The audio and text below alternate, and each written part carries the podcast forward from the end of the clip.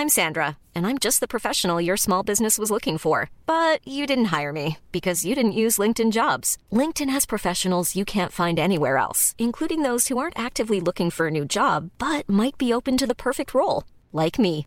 In a given month, over 70% of LinkedIn users don't visit other leading job sites. So if you're not looking on LinkedIn, you'll miss out on great candidates like Sandra. Start hiring professionals like a professional. Post your free job on linkedin.com/people today.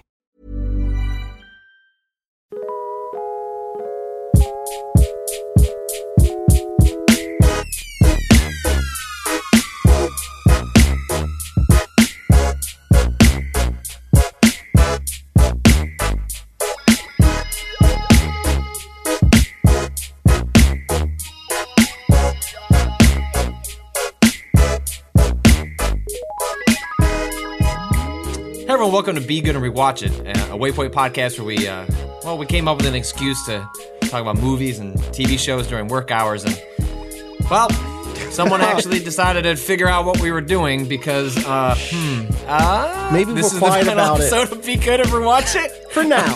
For now. For now, yeah, for now, for now, for now. Uh, We're, we're kind of like Vice is going through some internal changes, Waypoint's figuring out where we fit and all that, and part of that is not shocking that maybe doing a little more stuff on games, and so we figure out like where the balance is on everything. Uh, we're kind of putting a pause on on Be Good and Rewatch It, so it's. I guess it's a hiatus. We still have waypoints. Oh, We're hiatus still going is to the find right ways word. to. Ooh, we're going dark. We're going on high. Ooh, we're going dark. We're sunset. We're not sunsetting because sunsetting. No, sunsetting's ending. ba- that means That's it's final. going Permanent. away. Yeah, that's done. We are. We're on. We're we are on hiatus, like a band you love, and had creative differences. and tweet at Um, every single day. And be like, when you get back together, Jesus Christ. Don't do that. No. don't do it. We'll be sad. But yeah, we'll, we will still be doing waypoints. We will still be doing Yeah, non-game and we will still t- talk about Evangelion. We're just how all that pans itself out, you know, TBD. Um, Right. But uh, the I guess the short version is like Be Good and Rewatch It being something where you, you know you would expect an episode every week is is the thing that's that's changing. So that part sucks because we really enjoyed doing this. Um, but at least we get to go out like a, on a high note, which is that today we're going to discuss the second feature for writer director Jordan Peele, Us. Um, and it's like pretty much impossible to come out of this movie without an opinion of some kind. So uh, to help me kind of work through that, I'm joined today by Austin, Rob, Natalie, and Kato. Kato, you're officially on this, right? You're on the Yeah. I'm here. I'm on mic. Okay. All right. um, so us is the the follow up to to uh, Peele's uh, Oscar nominated Get Out, which was a a social thriller about sort of like racial alienation, like shitty white liberalism, and uh, became like legitimately sort of a cultural phenomenon in 2017. Um, like it, it, it's a, a movie that actually gave us like which is like very rare for a horror film and just for films in general where like things like the sunken place are now just part of our vernacular and allow us to explain concepts that would otherwise have taken a much longer way yes please Uh, I uh, 22 minutes ago was uh, sitting two feet away from Natalie, who, in the middle of watching Get Out for the first time, turned to me and said, "Is this where the sunken place comes from?" no that's not even no what you- no no i want to pause here Uh-huh. the reaction here could be to laugh that is actually like one of like the highest compliments you can Yes, pay to the cultural totally. Yeah, impact totally. of Yeah, Get so Out. don't laugh at me. spread. it became well, jesus austin uh-huh. Mm hmm. no one, And- no one may laugh at me. No.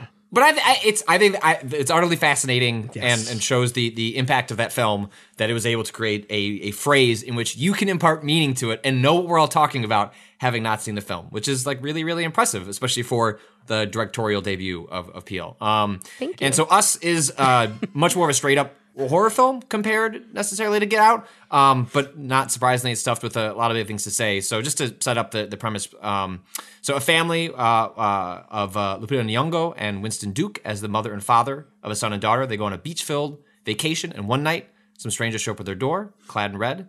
Uh, these strangers appear to be doppelgangers, sort of mirror versions of themselves, uh, which we later learn to be called the tethered. Um, and they really have one intention, which is uh, killing them. And so, you know, as with Get Out, uh, Us is uh, seemingly a simple premise that goes a lot deeper. I mean, this is like a movie with actually a literal rabbit hole, um, which we can True. talk about and unpack.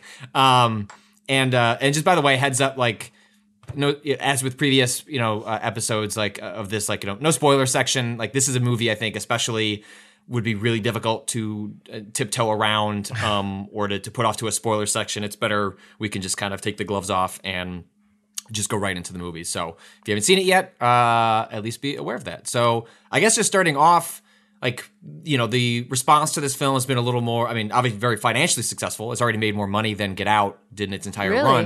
Um, Wow. Yeah, yeah. Which I think it just speaks to the cultural power of Jordan Peele as a Yeah. as a creator, which is really exciting. Um, but the reaction has been a lot more divisive. It's a much less clean film than Get Out was thematically and what it was trying to convey. Um, so I'm curious. I can get into my my stuff, my reaction a little bit, but I'm curious across the board, like what did what was people's like takeaways they came out of the theater. Um, so when I first saw it, I was like, hmm.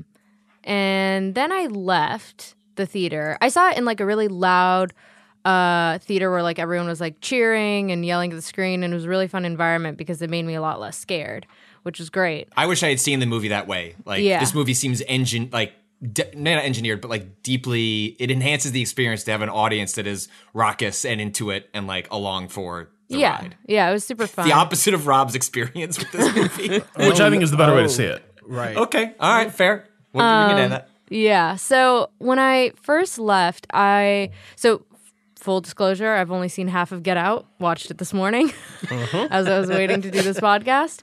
Um, but when I first got out of it, I I had this feeling of like this. I was like, I'm unsure where I land here. Like, I'm unsure if this was like had the like I was happy. I'm happy that Jordan Peele is making movies. Is like kind of where I came out of it. I was like, I'm like this wasn't fully there for me, but I'm excited that like there's more to come. And then I got sent like some think pieces on the film and started getting way more into it and feeling like I feel like almost I feel like almost the experience of seeing it um, in in the way that I did kind of detracted from m- my ability to just kind of sit with the film and like think about okay what is going on here? Um, and so in sort of the hype and everything I was like oh that was a fun time but I don't know if it really landed or if it really like went all the way with everything that it was saying or if it felt like it was saying too much. Um, but as soon as i like spent some time reading some think pieces on it i felt like it was at least worth a rewatch and definitely worth um, you know talking about. Totally. I definitely um, came away feeling like, oh, I get why people are not necessarily as high on this as they are in Get Out. I think the third act specifically requires you to be someone who is interested in breaking kind of uh, geographical and uh, kind of spatial reasoning and being willing to talk about that stuff as allegory and not necessarily as history or, or Right. material. And I'm I'm here for it. Right? Like one of my favorite things in Yeah. video games is the moment in Silent Hill 2 where you end up going from like kind of just dropping from the like a historical society into a mine, from a mine into a prison. You're literally going deeper and deeper into the city of Silent Hill, and like there's that didn't have they didn't build a historical Right. society literally on top of it, or maybe they did, but to do that would be nonsense, you know, in, in terms of physic physicality. But there's still something happening there, and so I was on board for that stuff. Um, I, I definitely think, um, we'll get into this a little bit. I there is a key twist that happens at the very end of the movie that I and this is I swear to fucking god I am not like I figured it out. I'm the fucking smartest person in the world. But I The thought movie it might hints at this it- along yeah, the right way. I thought about it right away because of what they didn't show and then what they emphasized in some early scenes. Mm-hmm. And that was actually really fun. So I'm excited for people to see this a second time. Yeah. because I was like this is what's happening. And so I was looking for the key to that twist or how mm-hmm. that twist would affect I, we can just talk about this right? We're again we're in spoiler zone. Yeah, yeah, just go- yeah, uh, ahead, yeah. that that Adelaide was actually the the, the that Lupita's like the, the main character of the film, the, the lead, uh, the mother was actually the tethered, the doppelganger from below. So the, that she a ran lot of people into. to. yeah. I just want to just go to- ahead, to- set to- it up. uh, Well, I want to establish like, a lot of people in, referring to her as Red, just so that we can like yes. establish sort of like characters. So you have like Adelaide, and then you have Red. That just gives us a framing rather than just like Totally. the tethered. Like so, Red is just the character that we see and is that is originally set up. She's as a little girl. uh, When she's a little girl, uh, Adelaide uh, goes to a, a carnival, steps away from her father. Le- her father leaves her unattended. She goes into a, a, hall, a hall of mirrors, uh, runs into a doppelganger. And then the, the camera cuts, and we don't see her being chased out. We don't see her being attacked. We don't see her being assaulted. There's no interaction at all. It just cuts at the moment of when interaction would have begun. And then we get the kind of backstory of her character eventually of her going to like family counseling sessions. Her not being able to talk was like the big one for me. It was like, oh, okay. Like I see what's going to happen here. Um, and that ended up making it really fun to watch because then there are all these little tells throughout the film that are about Adelaide actually being the tethered and Red being the person who was born above ground. And once I, because I was doing that, it, it like thankfully put me in a certain mode. It was like, okay, but wait, so what is my moral takeaway supposed to be from these mm-hmm. scenes where the family is doing violence or from like what's the setup at the Hands Across America stuff? And that actually makes me think that on repeat viewings, this will probably gain some more momentum and people will come away like you, Natalie, after having read some think pieces, a little bit more positive than that initial Yeah. first viewing. Yeah. It wasn't that I was necessarily like felt negative Sure. towards it. I was kind of not sure what to think. And um and yeah, that's why I think it I'm I'm really due for a re- rewatch. Yeah. I, I, I was I was I was really cool on the movie coming out of it, where I was in the same sort of space as you, Natalie, where my wife and I were walking out, and I was like, "Huh," and she was like, "Yeah." I was like, and then she's like, "I don't know if I, I don't." She's like, "I don't, I don't know if I liked it. I liked, hmm," and then I found myself like reflexively defending it, but then Yeah. also like going, "Well, okay, hold on a second. And I think so. I was someone that, like, looking back at the movie, like the twist, like especially the final twist in the film, is obviously like telegraphed, and they're Yeah. in a in a much more nuanced way than like the Sixth Sense and its twist and how the color red becomes very important. Like th- this is a much more nuanced. This is in a lot of ways, I think, Peele doing M Night Shyamalan, Yeah. but like showing like a much more masterful way of doing a lot of the tricks that Shyamalan deploys in his films. And I think he specifically said that Us was like built upon like uh, a lot of the stuff that Shyamalan has done. It was a big influence in, in his work and his his horror aesthetic.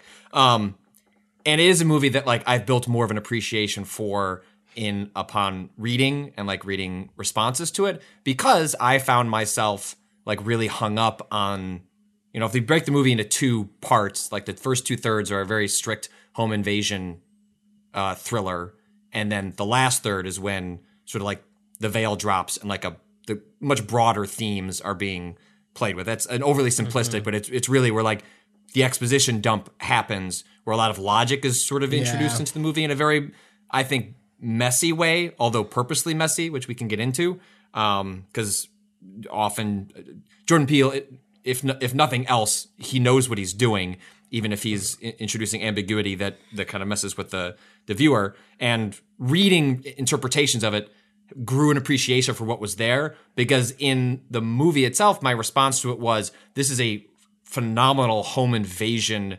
thriller bare knuckle horror movie and then it felt like boom here's a bunch of ideas and i found myself struggling with those and hung up on it in a way that like i was unable to appreciate how they either came together or or how it interacted with the stuff the stuff that came before and then i've now i'm desperate to rewatch it so that i have all of that context and maybe i'll still be cool on it Hmm. but at least i would have a better understanding of like what i'm in for along the whole ride. That's- rob i'm curious what or sorry Kato, go ahead. Oh, that's really interesting because I kind of had the opposite reaction. Like I was like, this first part is feels like a pretty stand like good but pretty standard home invasion movie, and then like when I started like when the exposition dump happened and like the like it started to broaden those themes, I was much more into it until the twist, and then I didn't know how to think about it until the very last shot of the movie where you see the wide shot of the hands across america line. And that kind of clicked it into place for like what my reading of the whole movie is. Like and um which i don't know if um now uh, i'll let rob go first actually. I don't want to get into it just yet. Yeah, we can jump into some interpretations, but Rob, I'm curious what like your specifically you mentioned that you thought your the way you watched the movie was important, which was you alone in a theater next to an Outback Steakhouse. And Oh, we should get a um, bloomin' onion. what what your sort of general yes. general takeaway of the movie was? Uh, quick, quick, I was forbidden from ordering a bloomin' onion. Uh, Why? My partner was like, if you are eating lunch at Outback, you are not allowed to order a bloomin' onion for yourself. Why? She was like, that is one of the least healthy things like produced in a restaurant in America. Um, like it is like genuinely like it's intense. It's an onion. It It's a is, like- vegetable. It's a vegetable. It is a Vegetables are good for vegetable. That's a salad right there. That's a salad. Thank you. it's a, crust is like croutons. Yeah, those are croutons. yeah, uh-huh. it's- and then The leaves of and then an it is onion. being used as a boat for a fat-based sauce. Like that Yeah, is the yeah. bloomin' onion. It's Dressing. Like, It's what if- dressing. Yeah, thank you. Yeah. anyway, Well, can point you, is, Rob, can you send these notes to your partner? Because I think we've made maybe a better argument than you did for the bloomin' onion order. Also, let her know you'll bring some home for her, and you'll like keep it in like a little bag. It'll keep it warm, and it'll be good, and delicious. Also, you should Yeah. know about Bloomin' Monday. Do you know about Bloomin' Monday? Excuse. No. Outback Steakhouse has a deal uh, uh, with uh, a NASCAR driver, which is that if their NASCAR driver, oh my god, so you get a free bloomin' onion. The end of the story is you get a free bloomin' onion with any purchase if their NASCAR driver comes in. What place do you think I'm going to say? You're going to say first. At least 10th. At least gonna- 10. Fifth. Really? Literally 10? the first Wow. 10 places, which is like, y'all just want to give bloomin' onions away, I guess. I know there's a lot of na- racers in a NASCAR race, but they could have said top three. No. If That's he comes too in the hard. top 10, you get a free bloomin' onion on Mondays. That's like Taco Bell. As long as the Lakers score above 100 points, you get two free tacos at Taco Bell. Damn, I guess I'm going to get two you're free starving tacos. this Yeah. year. yeah, true. True. Fair, This fair, year, fair, yeah. fair. Not great. God, Magic uh, uh, betrays us again. anyway, Rob. Yeah, so I think for me, like literally, it was an empty theater. Uh, it was a 10 a.m. showing in a suburban multiplex. I was completely alone in the theater, uh, which was kind of cool. I'm not going to lie. That sounds fabulous. I think what I liked about it is that the silence and solitude allowed me the space to meditate on who I'm supposed to have sympathy with. Yeah. I'm actually glad there wasn't a theater full of people being like, "Oh shit!" Like you know, sort of re- like living and dying with the movie, or or like you know, um, empathizing or or like worrying about like the fate of these characters so much because I think in like the solitude of the theater really early on like basically from the moment that red introduces herself with a speech about where she comes from and what she has been through um it sort of allowed me to start viewing two-thirds of this movie from the standpoint of what is justice here Yeah. what is deserved what is owed and I think that would have been a harder mental space to inhabit if I'd been in a theater uh, full of people who are along for the ride. Um, this wasn't a ride for me. Like it was just, it was a thing from the first where I was just sort of considering what what I'd heard, what you know, the, the case that had been made, and uh, I think that set me up to really enjoy the third act, which a lot of people have made pointed criticisms of. Uh, so I think for me, in, in a weird way, watching it outside the traditional like ideal horror movie setup as a collective experience um, and the notion of collectivization and being part of a collective is is you know is integral to the reading of this film. I think watching it in solitude allowed me some useful detachment from those issues. Totally. That's that's fascinating because I think the mo- your ability to detach from it because of the way you viewed it, I I think in some ways is detached from like you know I don't know exactly Peele's intent, but like the structure of the film where it is like your reading of everything before it is in some ways like pretext by the twist making you go ah shit. And so like the way that like the movie being a thriller this kind of home invasion movie where there's like very clear iconic moments where like you are as the audience supposed to cheer or like get like caught up in the moment to moment like that's part of how these home invasion movies work is based on like the audience having that ride like the ride is part of the home invasion uh, as a, as a subgenre of horror and so that's part of what, why the punch works so well in us because it like deflates your the whole ride. You look back at the ride and what you were cheering at and what you were jeering Right. at, and suddenly you realize, oh, it's a whole lot more complicated than I thought. Right. Um, and so it's it's fascinating that you were able to get that reading more upfront because it seems like the, as a as a work, it's meant to actually be something that like you get upon for most people, like the second reading where you then go back and have you know the veil dropped. You're like, oh, now I understand why blah blah blah blah blah. I guess I I think even then though, like even like even setting aside what because I didn't fully grok everything Austin did. Like I noticed that the edit in the opening, uh, the thing that is not shown, but like there's a crucial speech we're going to go into uh, when when Red sort of explains. Like they are asked, "Who are you?" and they don't say, "We're you, we're us." You know, they say something else, and like from the moment they say that. You should meet, like, you know what I mean? Like, it, yes, Oh, the, the filmmaking is going to sweep you up, but like, yeah, basically that is the gauntlet going down as to how are we going to read this movie? What is the mm-hmm. actual story of this movie? It's funny because I, I definitely experienced this movie in a pretty packed not not on launch not launch week uh, uh release week uh, whatever. Wow. God, All right. video games Austin are just fucking- revealing himself right my there. Fucking brain worms. Um, I've got to get out of this industry. Uh, the I watched it a couple weeks after. I watched it this past weekend, um, and you know it it was still a pretty filled crowd. I'm pretty sure I lost a credit card there. I, don't, I can't find it. Uh, so it goes. The I'll have to get a new one before this episode goes out, so that no one I don't know, figures out how to fuck me over. Um, but up and up until that scene is when the theater, wa- the theater and I were probably feeling it like a horror film.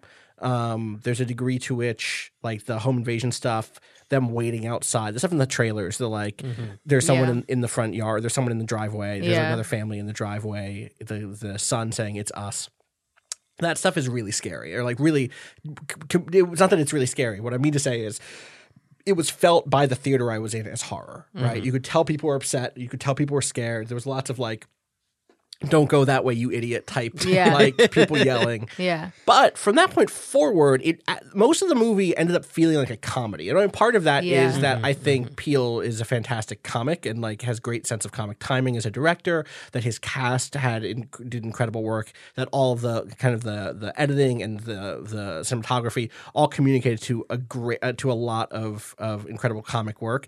I, I- you have to shout out Tim Heidecker and Elisabeth Moss here as the Tyler yeah. family. The incredible work that they both do, both both as the Tyler family and as their tethereds, is unfucking believable. It's so a lot with very little. a lot with very little. Tim Heidecker's like tethered character is the most shit eating, scenery chewing, just overacting. I love it so Well, much. it's Alan And- Wake.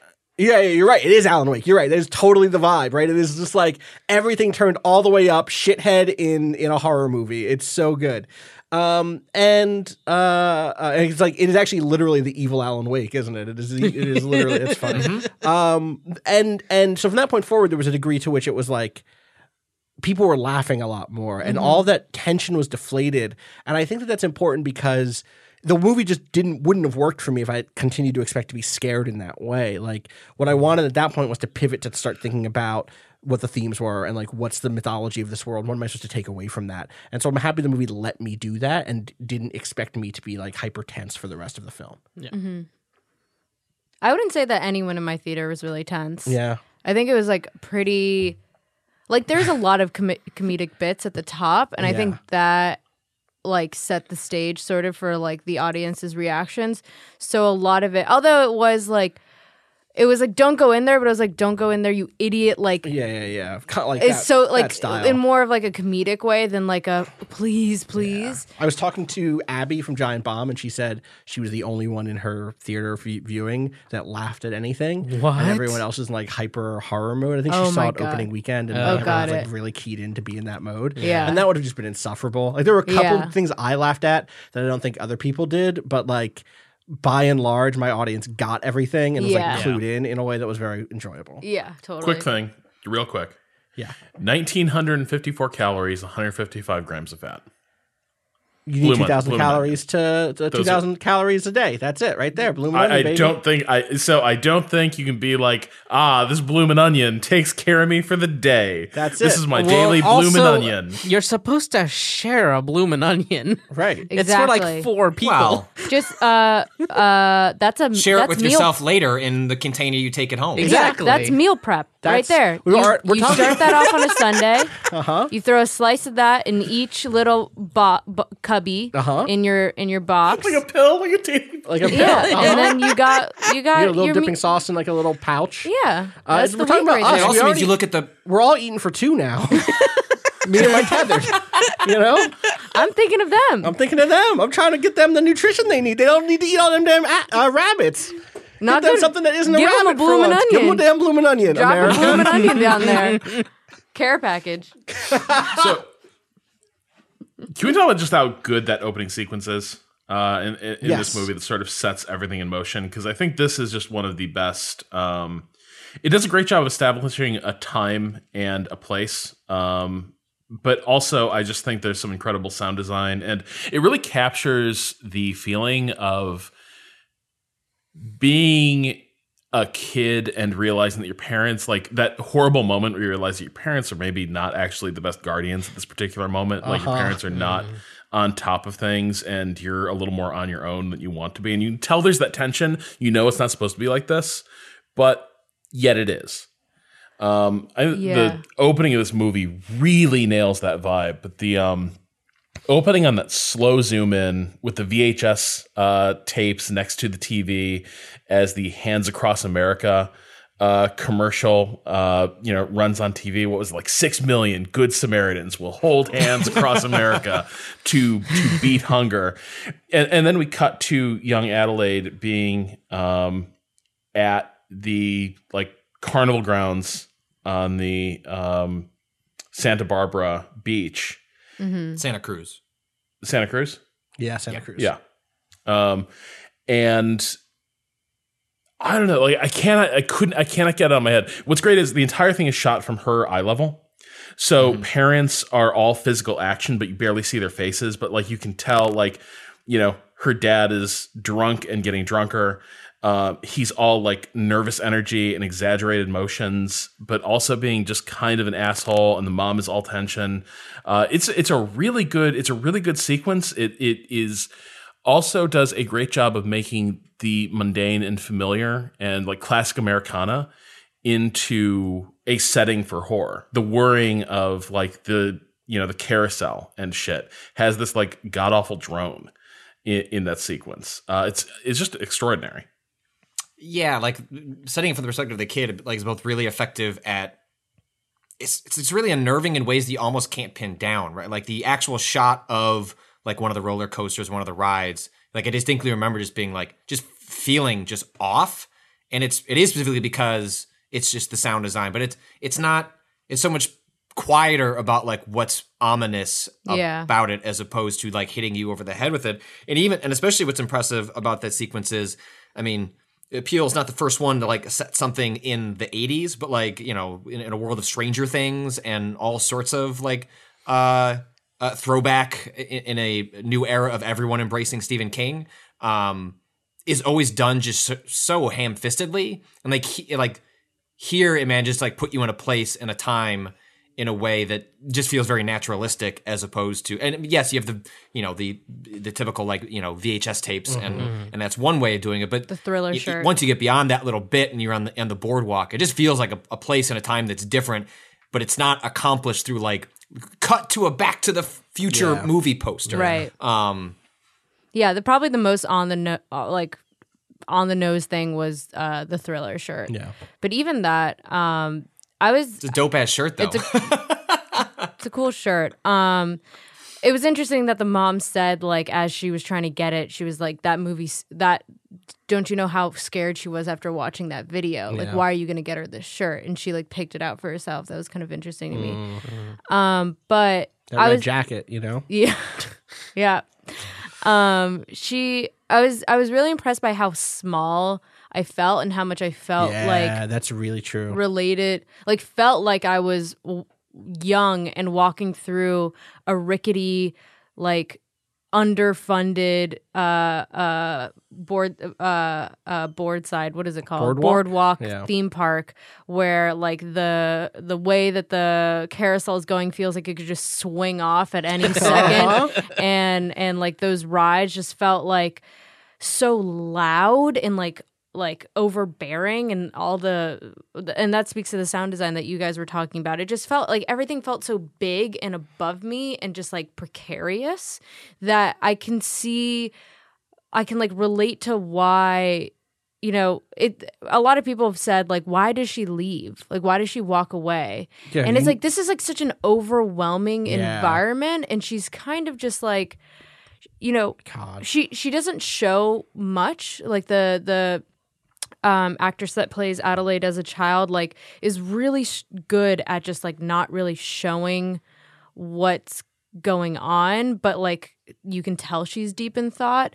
And the way that she kind of like leaves this overwhelming atmosphere behind and goes and seeks like kind of silence and solitude for herself especially in the face of like arguing parents and things like that um was such a strong evocative uh uh play there for me Also, kids just walk off. Kids just Yeah. walk Like that, off. like, I did that. Kids a just walk off. yeah 100% Like one of my uh, my mom always tells me a story of like this scariest moment she ever had with me as as a kid was I was about that same age as young Adelaide and we were at the circus and like walking through the crowd to like go to the bathroom or, or something and had my hand and then didn't have my hand just like woof, and you know found me In a like, you hall know, of couple mirrors? seconds later I'd, I'd yep hmm, who am I?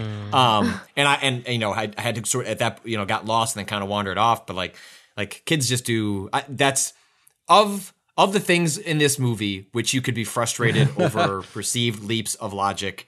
That one is not in my like top Oh, yeah, ten of yeah. like No way. of worries. Yeah. Totally. Oh, go ahead. Yeah, and I think the other thing is, uh, you know, she wanders down this boardwalk, and we have this great shot of the Pacific Ocean uh, at night, which is just an inherently eerie thing. Uh, I think we've talked about this before on the pod, but like Atlantic coast tends to face inward, and like you don't feel like you're about to fall off the edge of the world. Like the Pacific coast down in like Southern California, I always feel like, well, eternity lies beyond this beach. uh, better, better turn away. Those clouds too. Oh Good. god, yeah, the, the storm rolling in, and then the creepiest fucking ride amusement. Find yourself. Like, just oh, Fine. dude, it's the most Zoltar shit. Like Oh, it's yeah. like what And big turns into horror movie in the first reel. well it Can you remind me how it changes between because that Yeah, the I was second about to time say- it's Merlin, right? yeah the, first second time, it's, Merlin and it's like his haunted forest yeah, but what is it the first time? It's a Native The American. shaman. right. It's like- right, yeah. right.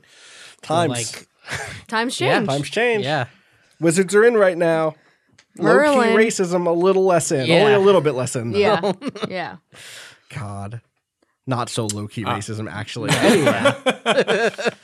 Uh, I think probably like the, the next major scene that's worth jumping to is uh, it gets a little bit past the initial sort of home invasion sequence, but Oh. gets us to. Or do you want to touch on yeah something i have Go ahead. something before that um one of my favorite moments that I, I think spurred sort of my questioning was actually the car scene in which um you know they're driving up to the beach house or whatever um this is like present day adelaide and the uh when they're singing along s- sequence Mm-hmm. and the way that Lupita Nyong'o like snaps off beat Yeah, on the one and like three. off rhythm was like such a weird moment for me because I I was so I was super Mm-hmm. fixated on that for like a minute and I was like So that was one of the things I'm talking I- about as yeah. being a big key A of being like, yeah. oh shit. And I laughed at that was the one moment I laughed and no one else in the theater laughed.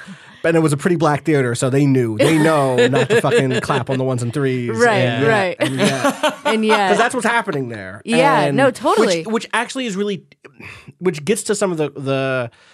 It's hard to unpack that particular moment for me because if you want to read the tethered as being othered, Mm-hmm. and I, maybe it's not it's not difficult, but it's an interesting thing to unpack Mm-hmm. because knowing to clap on the twos and fours, like white people clap wrong, is a pretty standard and like accepted meme inside of black culture, and uh, uh, Adelaide doesn't know how to do that, despite having been raised in blackness, right? And so, uh, but but her her like human history, her history as an organic being originates in this place where that sort of racial divide doesn't seem like it exists, or like uh, if okay, so here let me let me back up and say this again. Originally, I was like, oh, the tethered can be an analogy for uh, for oppressed peoples, Mm-hmm. for, and we'll get into all the different readings later, including some really bad ones we've seen on the internet. Mm-hmm. Right. Um, uh, and yet, this one marker that is associated with a marginalized group, Uh-huh. she does not have. Uh, go ahead. Were you going to finish something? That's I think it's I think that that's an interesting thing. Yeah. because the core message of the film d- does seem to undercut any idea that like just because they're it wants you to believe in the human or it mm, maybe it doesn't want you to but like the tethered can grow hearts in Right. Kingdom Hearts terms. No, Right. there's like something Um, about like an inherent like there's something about the fact that she doesn't have like there's something that's prohibiting her from internalizing things that you would internalize growing up in a Maybe. culture like I like for to me it was something like it it was something like feeling uh uh when I think of the tethered it's almost as if you like you have this cultural marker but without access to the culture that it belongs to. but she to. doesn't have the marker, and that's the thing that's that's tough to like. It doesn't line up s- easily. right The way I, Th- this I is part of read what. it- Oh, go ahead, Kato. sorry like No, you're good. and this re- this goes into like the way i've kind of like organized the film for myself is this that i re- i like saw the tethered as not just like yes obviously a marginalized like class but more than that uh, a representation of people with less privilege than other Yeah, people right totally. and so that bit read to me as she has become privileged and Totally. that's why that changed into the like joke E- like it's it's like even though she's black Right. like so that's kind of how i read the There's one like a- three was like it's like oh white people do that and like so yeah like but there's every, a represent or a a, uh, a a relative degree of privilege that she has gained, even Yes. if she remains underpri- uh, underprivileged. or She be- remains marginalized as a black woman in Right. America.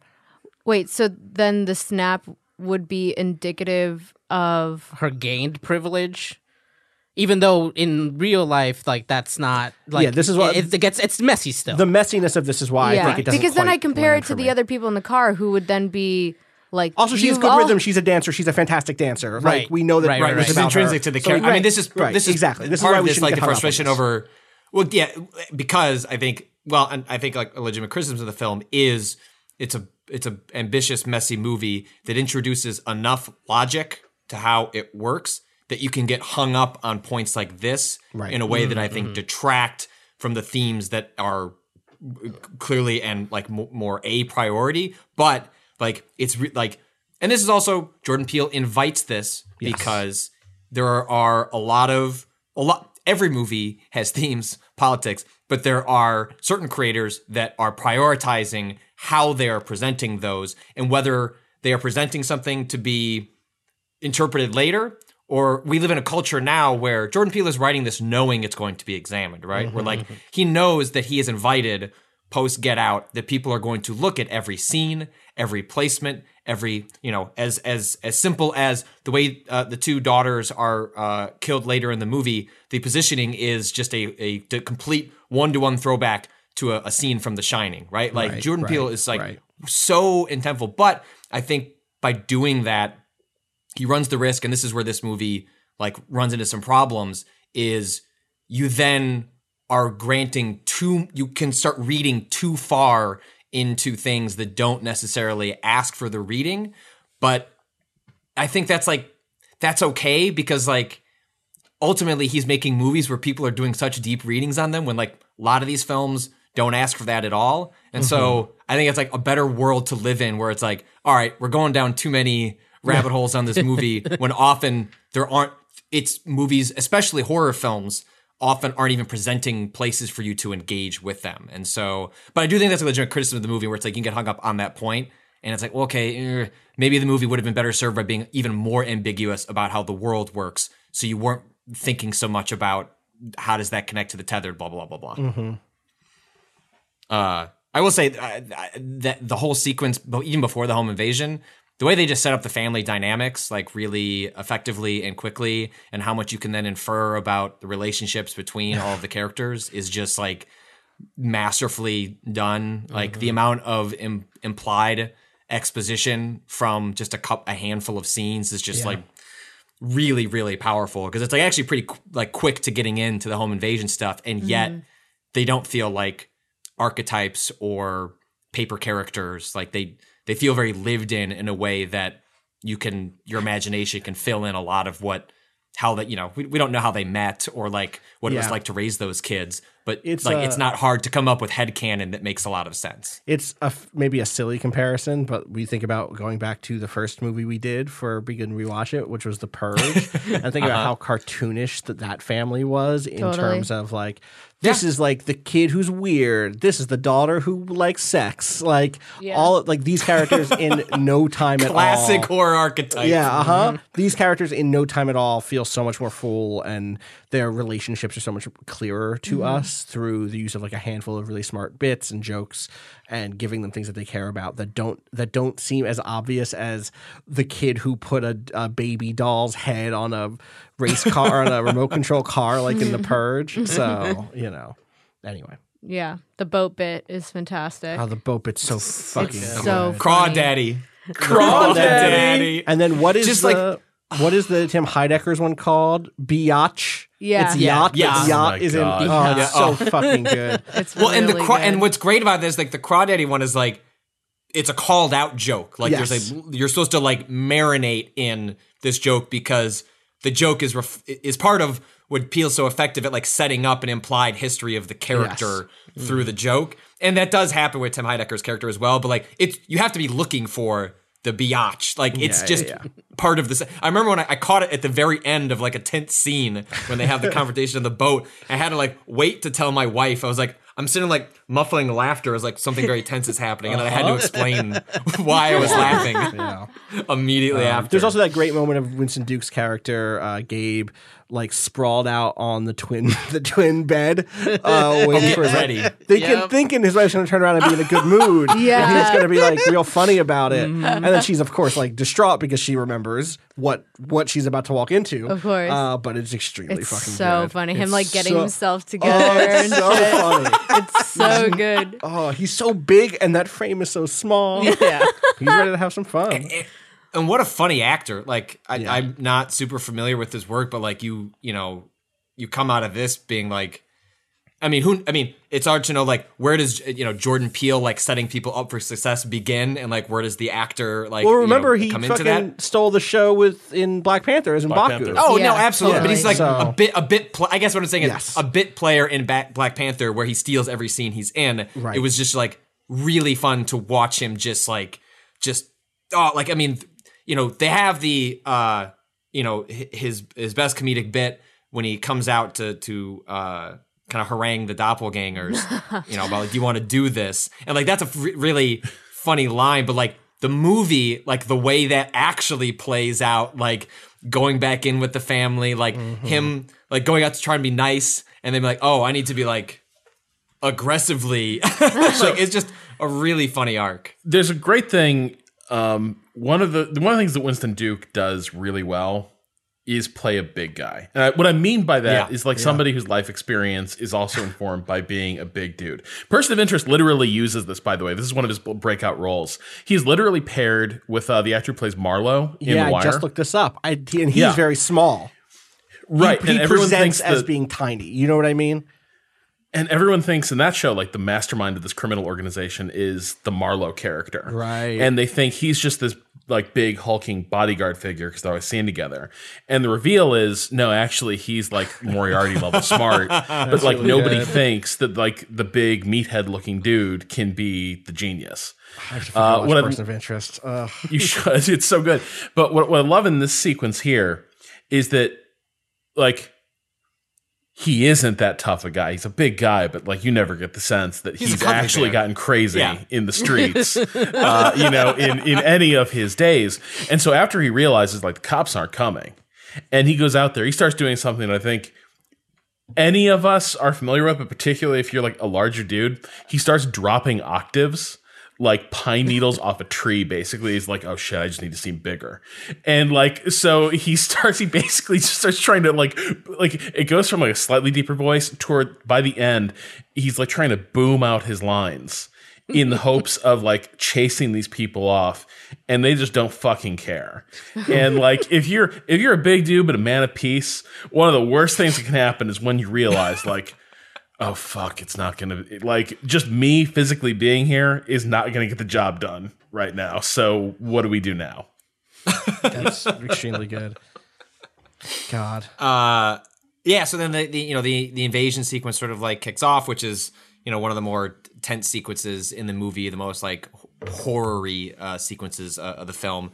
Um, but actually gets like pretty abruptly ended um, because there's and like one of the most interesting sequences in the movie is when the uh, well we don't know quite know what happened to uh, uh, to Gabe to Winston Duke's character because he gets in a spat. His leg gets fucking messed up by the bat that gets taken from him.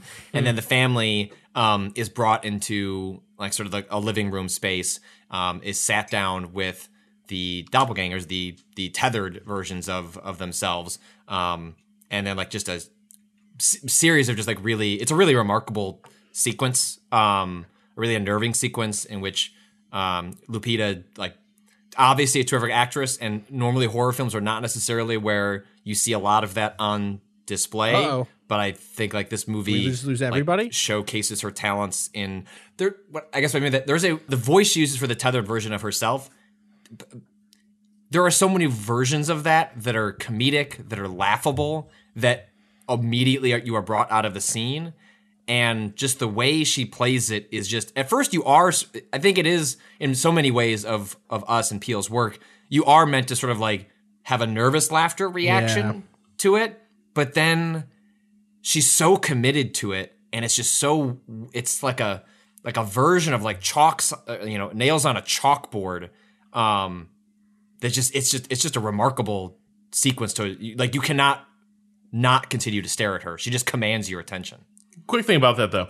Like apparently she does base her performance off of like an actual condition people like some people have with their vocal cords.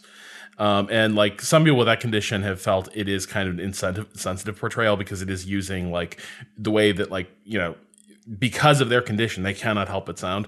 Uh nyong'o like explicitly cites like having heard people like this speaking as a thing that informed her sort of creating the character of of red. And i think this is why horror often sort of like you know hits these shoals a little bit because it is an undeniably effective uh, voice. And i think if you were like reading it on the page you know if you were writing it you you know you you'd use descriptors like it sounds like you know a voice speaking from you know the in, the inside of a tomb or something or or you know whisper heard from a you know a, a- deep dark pit.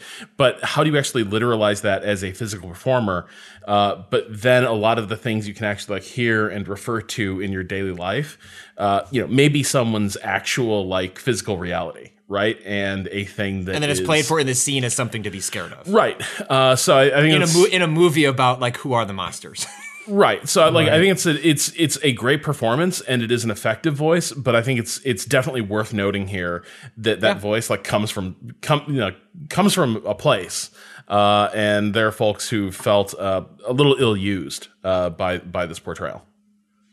i think The- that is a completely fair point Totally. I mean, like that's one of those things that uh, you, that comes out of. uh, I mean, this comes out of a lot of things, right? Like their horror often wants to play with um, othered bodies, uh, things that make us feel uncomfortable because they they whether the there's an intention here or intentionality here or not, they're finding the boundaries of the acceptable that we ex- that we uh, work by that we don't know we work by and try to poke through those things. And they say like aha here's a thing you've never thought about uh, that you expect from other people that you expect other people to fit into this very normative thing. And to creep you the fuck out we're gonna like break a part of that. Way that's the way people's bodies move the way people speak the way they, they do their hair the, the color of their skin all sorts of things like that. Um, and that's like very specific to like the, the society and the time that it's in. Yes, like there are a few genres as reflective of society and what they deem acceptable unacceptable what are norms Mm-hmm. than horror because horror tends to be at its best like a like a, a, a mirror up to society even if you don't realize that's what's actually being sent back Right. So the for me, the thing that was so interesting about this, like I'm gonna fucking this is some Austin Walker academic like school bullshit.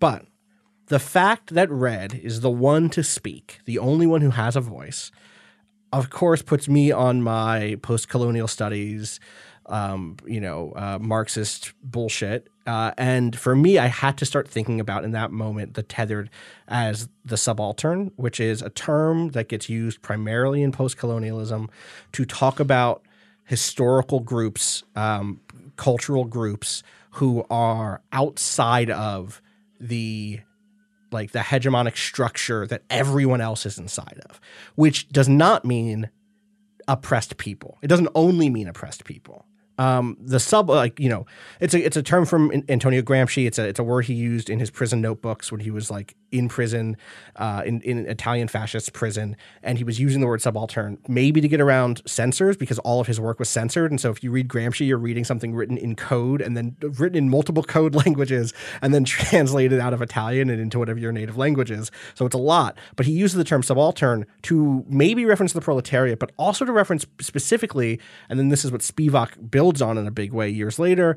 The idea of there being people for whom traditional means of uh, resistance and uh, means of vocalizing literally the their problem and their condition are not available they cannot the subaltern cannot have a, a, freedom march. The subaltern cannot go to washington d.c and demand answers. The subaltern cannot get a thousand signatures on a on a protest sheet that lets them you know put an appeal and blah blah blah blah blah. Those methods are not available to them.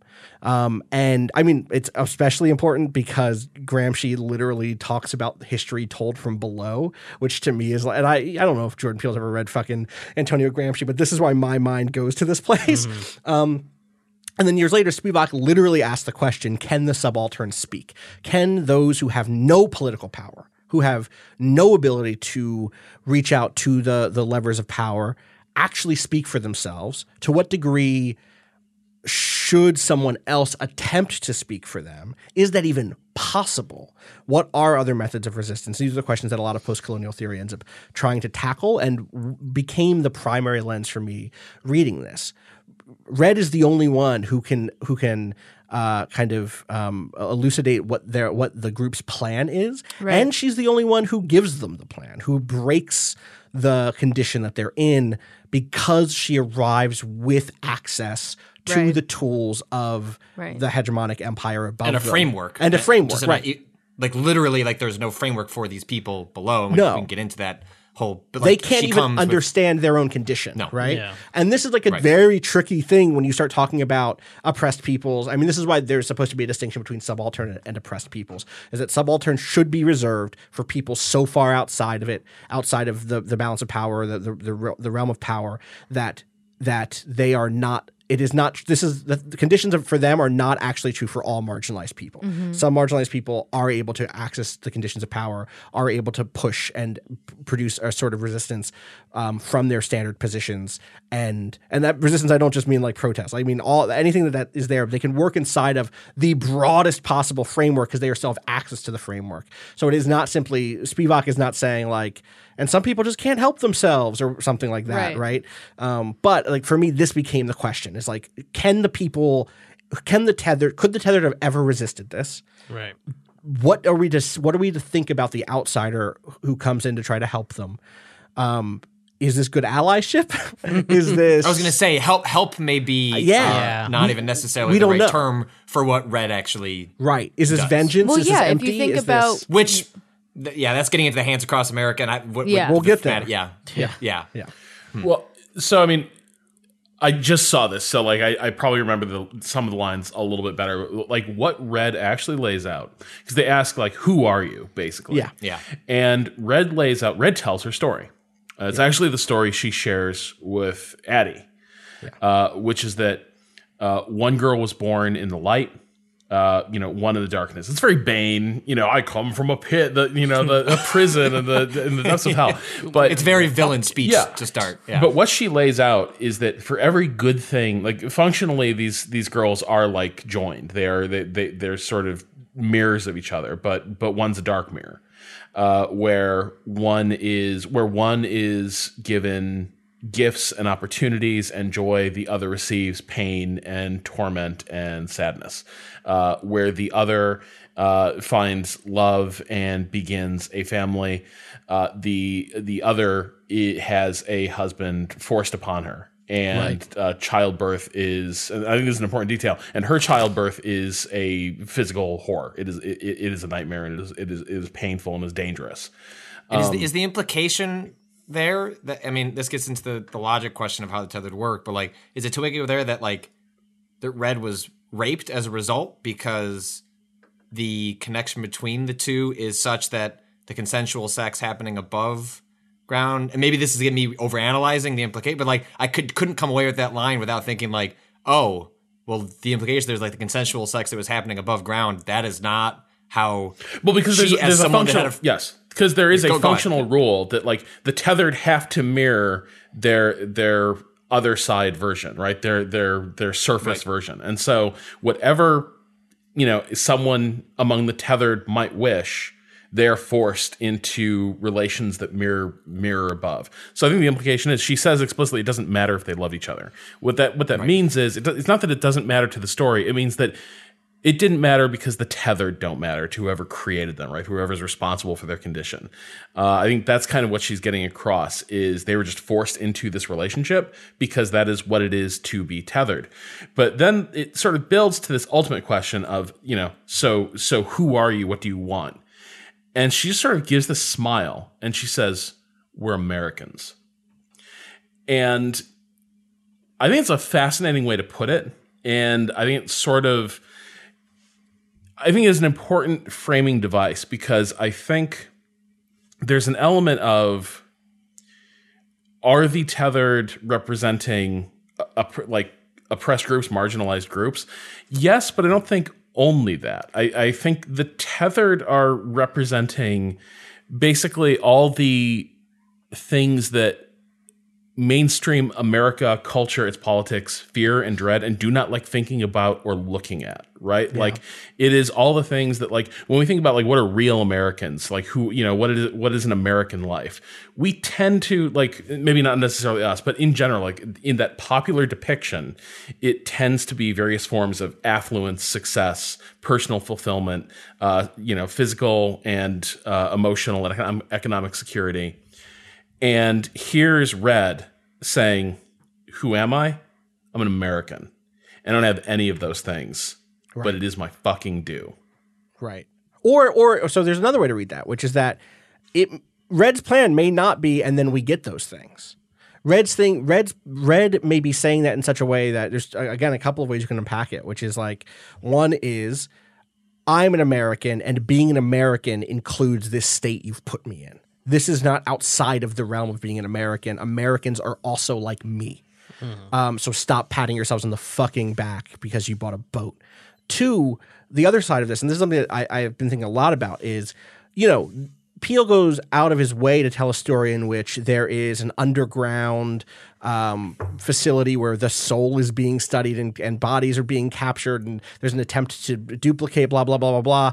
And it doesn't work in the way that it wasn't productive right? There's a version of the story that looks something more like Sorry to Bother You. And I think Sorry to Bother You is like such an important film to put in conversation with this. It's not a mainstream film. It doesn't come out of like any of the big production houses unlike us, but has a very similar third act twist that demands you to be totally bought in because it's so fucking wild. Um, and is also, I think, uh, a film that is uh, asking you to ask questions about the status quo and blah, blah, blah. Uh, in, in, in Sorry to Bother You, the premise is terrible things are happening in order to create uh, a, a profit efficiency to benefit someone. That is not the reveal of us. The reveal of us is not, and they're using them as slaves down there. It's this was like a military program or something. Every other version of this movie Right. that would have been right. the the third act and, reveal. and that's part of what like to me one of the things that's so fascinating and part of why i think of, of this in sub- subalternian terms is you're not even in the system these people aren't even in the system enough to produce profit for somebody they are an emission they are a result of american activity that america does not even care about byproduct. Right, right. Yeah. A byproduct. Exactly.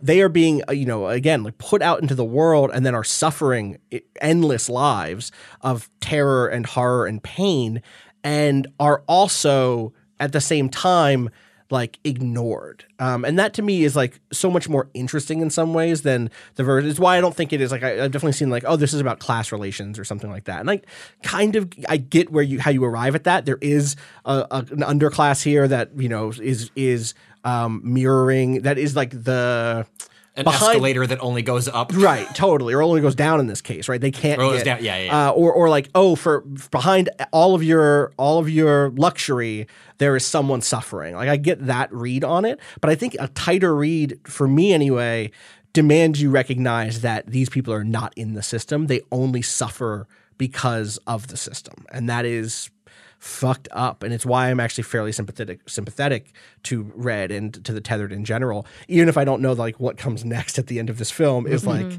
this isn't a film about like a grand revolution and political ideology. No, it's about an act. right. A series of acts really. Like when i think about uh you know what is happening down there it's like it is it is it is acts oh god it's like the acts that the above ground you know people experience have personal ties personal motivations um, emotions invested and to have those same acts forced upon you and without ties without but to still experience the emotional affect of it but in the worst ways um is like is is so fucked up to me. And um you know i think you're reading austin of of uh the tethered as the subaltern makes a lot of sense um and really i think resounds with me more than other readings i've i've seen so far. There are a lot of readings. There are a lot Yeah. of readings. There are a lot of And, and bad I think it's meant to, right? Like yes 100% yes. Because because Peele know like it, absent Get Out, you could look at, and this is why I love the messiness of this movie, even as much as I came out of the movie cool and wondering, the fuck, like what? Um, my appreciation going back is like Get Out establishes a foundation, a rhetorical foundation, and a narrative foundation for Peele as a creative, especially one who works in horror, understands tropes, knows knows what he's doing with the audience. Is that in Get Out, it's his sure there are variations or readings, but it's like it has a very clear, tight message, a thing it's conveying. It gets in, it gets out. In it's these people in a specific circumstance. It's not what's happening in the whole world. Blah blah blah blah. And the only like it only it then follows that the messiness, the sort of like infinite, potentially infinite readings into us is deliberate in that right there were ways to make this tighter and cleaner and about a singular idea make it a golden escalator. And boy it's just like trump when he came down a golden escalator. You know what i mean? Like there are there are like lesser there are versions and he would find a better but you know what i mean? Like there are ways where like very concretely you would make a very clean thematic reading. And so mm-hmm. i think the things that frustrate me about this movie are also what made me admire him more as a creator because the purposeful ambiguity and where you wrestle over different thematic ideas, your own readings, ones that feel potentially out of bounds, but are there's enough there for you to grasp on, is part of I think why the f- film works and also increases in appreciation.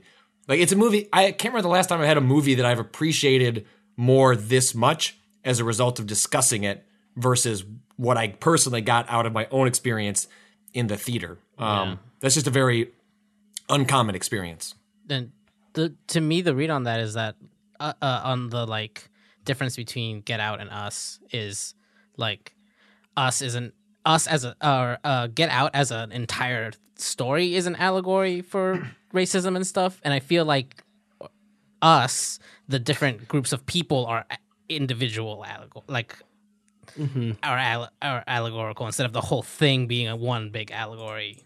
Like there's two different like you know, or like not levels of- even two different like because like even inside of like racial difference, economic difference do exist in this film. Like, Yeah, yeah. There is there is that tension between the two families, right? There is Yeah. that that you know uh, The boat isn't that fancy. that boat is kind of shitty, right? Yeah. Uh, in Yeah. Doesn't work very well. Right. They don't like. I mean, the the best bit is the generator. he showed me how Yeah. this Yeah. thing Right. works. Right. Kicks it. Yeah. Oh my god, It's god. so good. Well, then, and there's the bit with the generator, right? Which Right. is that the the white family. right has, Has this a- external generator, and the black family does not. Uh, and also, and I think this is for me like one of the things that I. This is this isn't some extremely so there's, there's a lot of ways the so in the black community us means something right? Like Right. it's us man. Like it's always been us. It's always going to be us. That is a thing. And when they you know took care of business and escaped with their lives that's us. We know how to fucking fight back we know how to run when it is time to run we know how to get that boat working if we need to get that boat working and escape some, from some people who are going to hurt us Uh, let me tell you about tim heidecker that motherfucker's never run in his life Never. that character has never had to struggle. Yeah. Has never had to fight in this way. Maybe he's had to struggle in other ways, blah, Right. blah, blah, blah, blah. I'm not saying to white people, blah, blah, blah. But like that particular, like, sort of like, all right, we were going to get through this. We were going Right. to take care of each other and ourselves, reflected a certain sort of readiness Right. that the Taylor family did not have access to. Not at all. And the fact that like when when uh Adelaide's family were fighting, each of them knew their strengths. Like the when they split up, I was panicking, but in, in that was like completely strategic. They like she knew she she had confidence and knew in in in like each member of the family strengths and knew that they would make it back together again and to see the white family be together to fight but just completely fail Oh, that scene is so much. where she's like get him it's like it's so Donk. fucked it's so Bonk. fucked Fuck the police. it's yeah fuck the police Uh, all right. well, on on that note, we're gonna we're gonna take a quick break. There's plenty for for us to dig into, um, but we're gonna we're gonna take a breather, and uh, we'll be right back.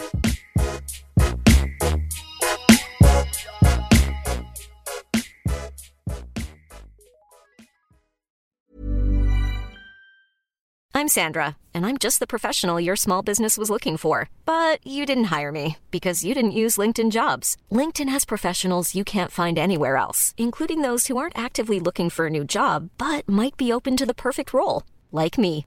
In a given month, over 70% of LinkedIn users don't visit other leading job sites. So if you're not looking on LinkedIn, you'll miss out on great candidates like Sandra. Start hiring professionals like a professional. Post your free job on linkedin.com/people slash people today.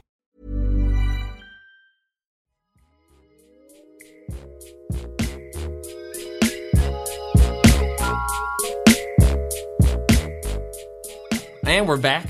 Uh, Kato, I know you had something you wanted to, to jump on in, in response to uh, what Austin was saying before.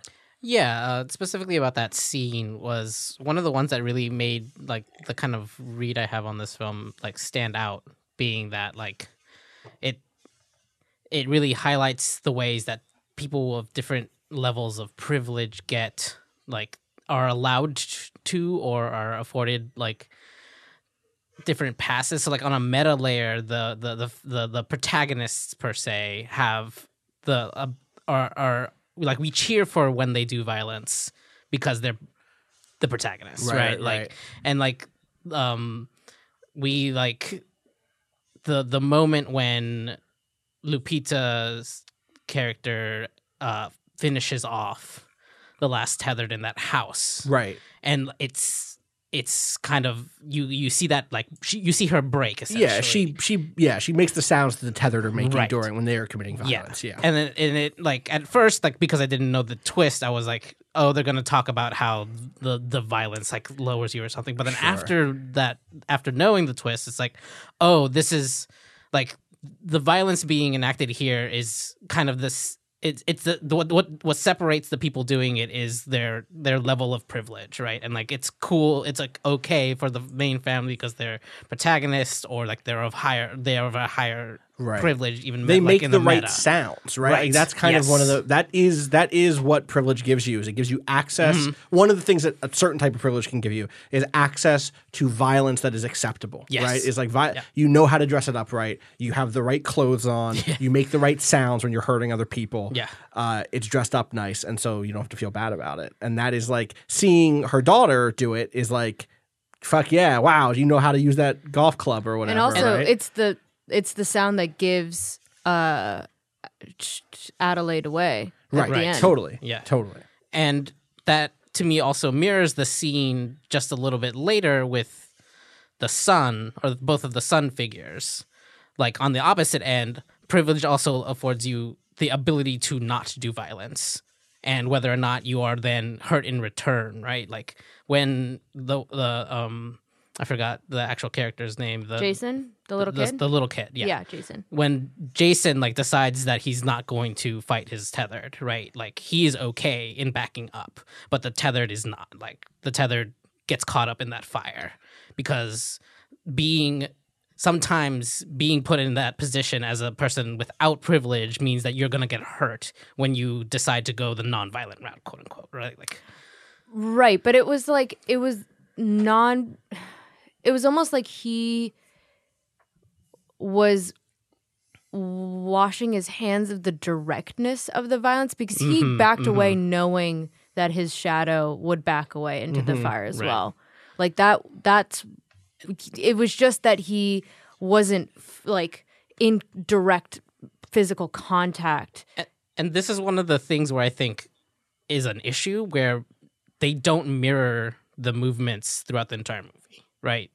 Like they have some sort of agency because they they mm-hmm. chase them and like they move differently. So that's why that that scene was kind of hard for me to read as whether or not he's being forced to do this or not because Yeah. throughout the rest of the film he's the the tether is doing its own like they're doing their own actions. I think Jason and his tethered have a particularly close connection mm, mm. compared to the other ones. Um, I think the fact that they were alone in a closet together and like almost like playing right with yeah. with the with the trick toy or whatever. Like there is there's something about their relationship that seems different and more intimate than and than the other uh, Sure, yeah. tethereds.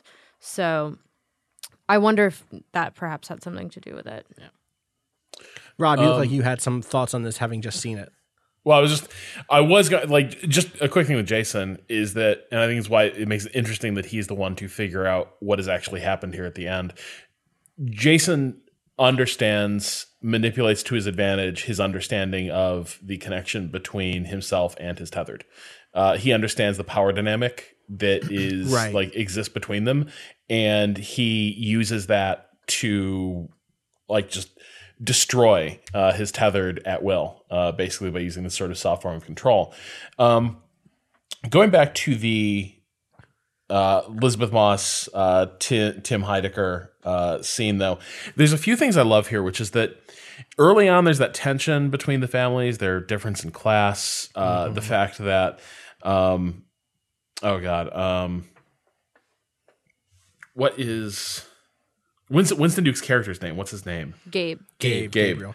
The fact that Gabe like repeatedly expresses like, "Damn, we should have had a generator." You know, damn, wish we like he wants he wants the nicer boat. He wants to get he wants to make sure he gets a, bo- a boat the same way uh, Tim Heidecker's character gets a boat and like you know follows all the right steps. And Heidecker's kind of a dick about it. He's very much the Joneses and knows he's the Joneses. And uh, you know, as much as he's th- they're family friends, there's also this kind of like gross rivalry based on like economic, uh, you know. Uh, power and, and wealth uh, between between the two families. But what is interesting is, so the power goes out at Heidecker and Elisabeth Elisabeth Moss place, but you barely notice it because the generator kicks on. She's actually the one who hears the generator, and she says, "I thought I heard the generator go on." He never noticed at all. Um, and that is why there's never like a clear sign that something is wrong. The lights are like blazing from the interior of that modern house. They can't see out the windows. They do not know what is happening out there. Uh, you know, outside outside of their outside of their home. Uh, they're sort of surrounded by all these things that are meant to guarantee like security, uh, resilience, protection. And all of those things actually fail them and maybe make them like complacent at a point where they should be alert. Elisabeth Moss is saying, I think I heard something. And Tim Heidecker uh, is just beautifully oblivious and kind of a dick about it. He makes a really asinine OJ reference in 2019, uh, where he's like, "Oh shit, it's OJ." We had like, okay, uh, it, it's such a, a weird dated reference, but the result of all that is that the family never goes on the alert, never figures out what is going on, uh, and they are just utterly slaughtered uh, within seconds. Um, and it's it's still a tough scene to watch. Like you're watching a family just get massacred, uh, you know, in, in, their own homes, as as dickish in particular as, as Heidecker's character could be. Um, and there's kind of a a poignant goofiness to the fact that she's trying to get her uh, Alexa equivalent to call for help. Um, it's called Ophelia in this case, which is just great. Uh, but she's trying to tell Ophelia, uh, call the police, and she's sort of like reaching up a hand toward, uh, you know, the tethered of, of her husband, uh, you know, for help, and you know, obviously no help's coming from there. But the the Alexa stand-in he doesn't hear call the police; it hears fuck the police, and begins playing the song uh, as the tethered kill Elisabeth Moss's character. I think it's just an interesting. It's an interesting scene because on the like, you have to be just enough sympathy. You have to have enough sympathy for this family to like feel bad that they're getting like, including their daughters, are just getting wiped out. But also at the same time, they have to be just awful enough and just shitty enough that you can take a sort of dark glee in the way they completely serve themselves up on a platter in this scene. Yeah, totally. Um, their like their vulnerability at their own hands is is extremely like all right you y'all had it coming like this was a matter of time like you're you weren't gonna last yeah um you know it was just yeah it's hard to watch but also like mm, I don't know if I It's felt not that. indulgent, right? It's like, it's, like it's because of how comedic they their way out was. I didn't feel as bad. Like I felt bad because it was fucked up. yeah, they're dying, but They're dying, but also I was like, I don't know. And then and then the way that the tethered take their place was just like you know the the tethered uh Elisabeth Moss like doing her makeup in the mirror and stuff like that where like the difference wasn't that far off like it felt like the tether, or it's just the facade has dropped, right? Where it's just like the per the, the performative version of Mm-hmm. her character is the one that is there, and then the the tethered becomes well, this is actually what you are. like the truth now of- this is just you being you. Well, this is Yeah. this is the Alan Wake analogy actually for me. Like if you like the to monsters in the Alan Wake. keep going, keep going. Oh, you first, just real quick. You're going to spoil Alan Wake. No, I'm not. Okay, I thought you were going to. Sp- okay, No, so remember, Alan Wake centers on these characters, the Taken, which are when like the sh- like when the dark shadow, the darkness of Alan Wake touches characters, basically steals their soul, and they begin behaving in like the most caricaturized version of themselves. They go through all their routines and rhythms, but like puppets on a string. Um, and that is very much what we see happen in Elisabeth Moss, Elisabeth Moss and uh, you know Heidecker's home, where they're tethered. And it is interesting, like the the, the point that uh, you know you're, you're both sort of getting at there, um, in that in some ways the difference isn't that great. Like Tim Heidecker's tethered is as oblivious and indifferent and as douchey as the real article was, sitting there, you know, having daddy scotch late at night and being just a complete asshole. Uh, to sorry, Patrick, I don't mean to like put you on blast there, uh, but That's fine. I'd yeah, I you know, hopefully I'd be a little more considerate with Daddy scotch. yeah, uh, it wasn't Kirkland, uh, so you're you know you're still you're, you're you're still doing all right, but the difference may not be that great, right? They both they're they're tethered become immediately like really like shallow and materialistic. They, well, they're they're shallow in part because that is what the existence of Tether has been allowed to be.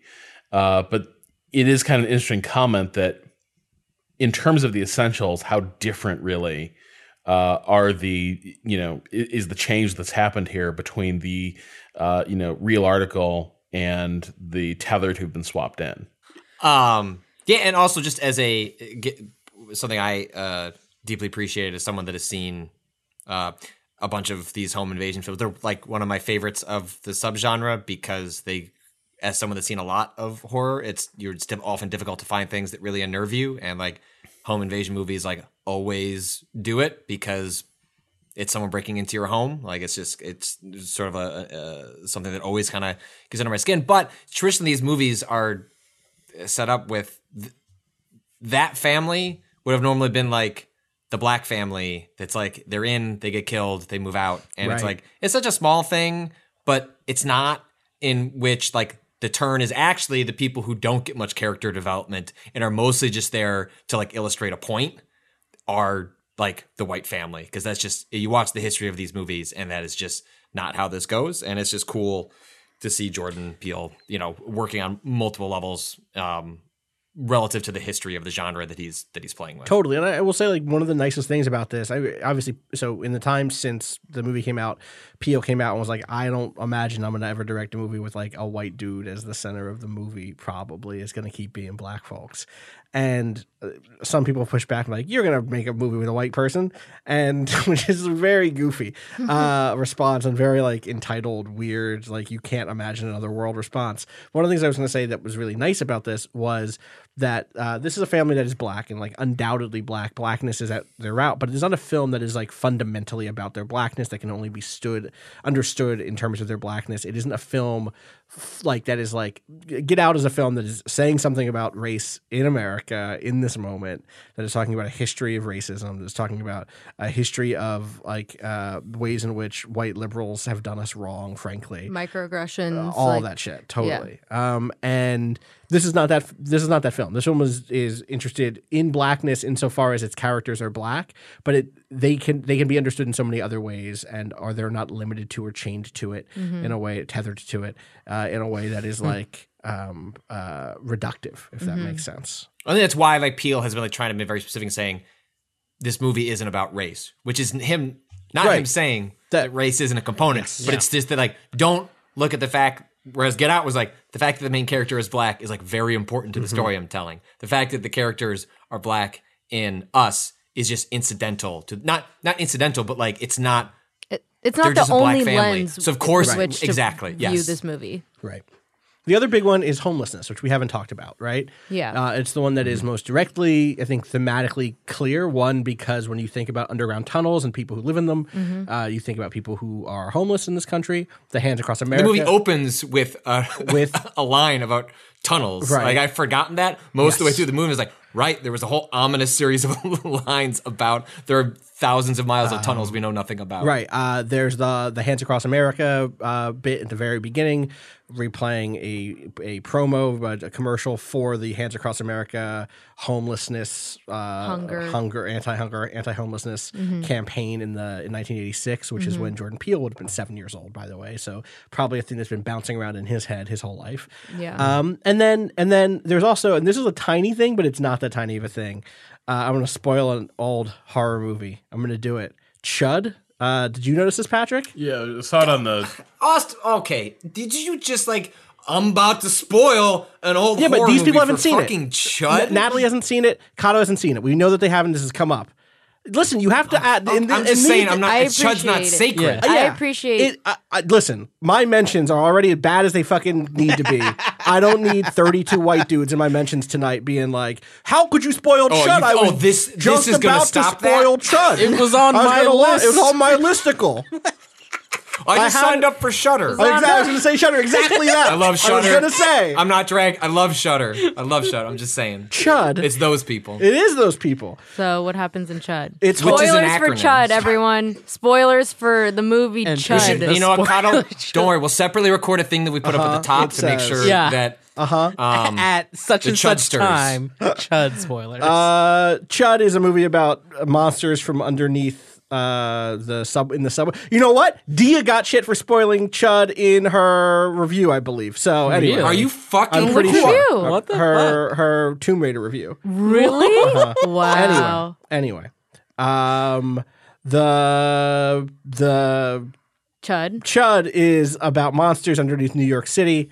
Uh, in, the, in the tunnels of New York City, they are, of course, in the the reveal of it is they are homeless people who have been uh, hit by toxic dumped and radioactive dumped that corporations just like, oh, put it under fucking ground. Who cares? Yeah. Doesn't hurt anybody.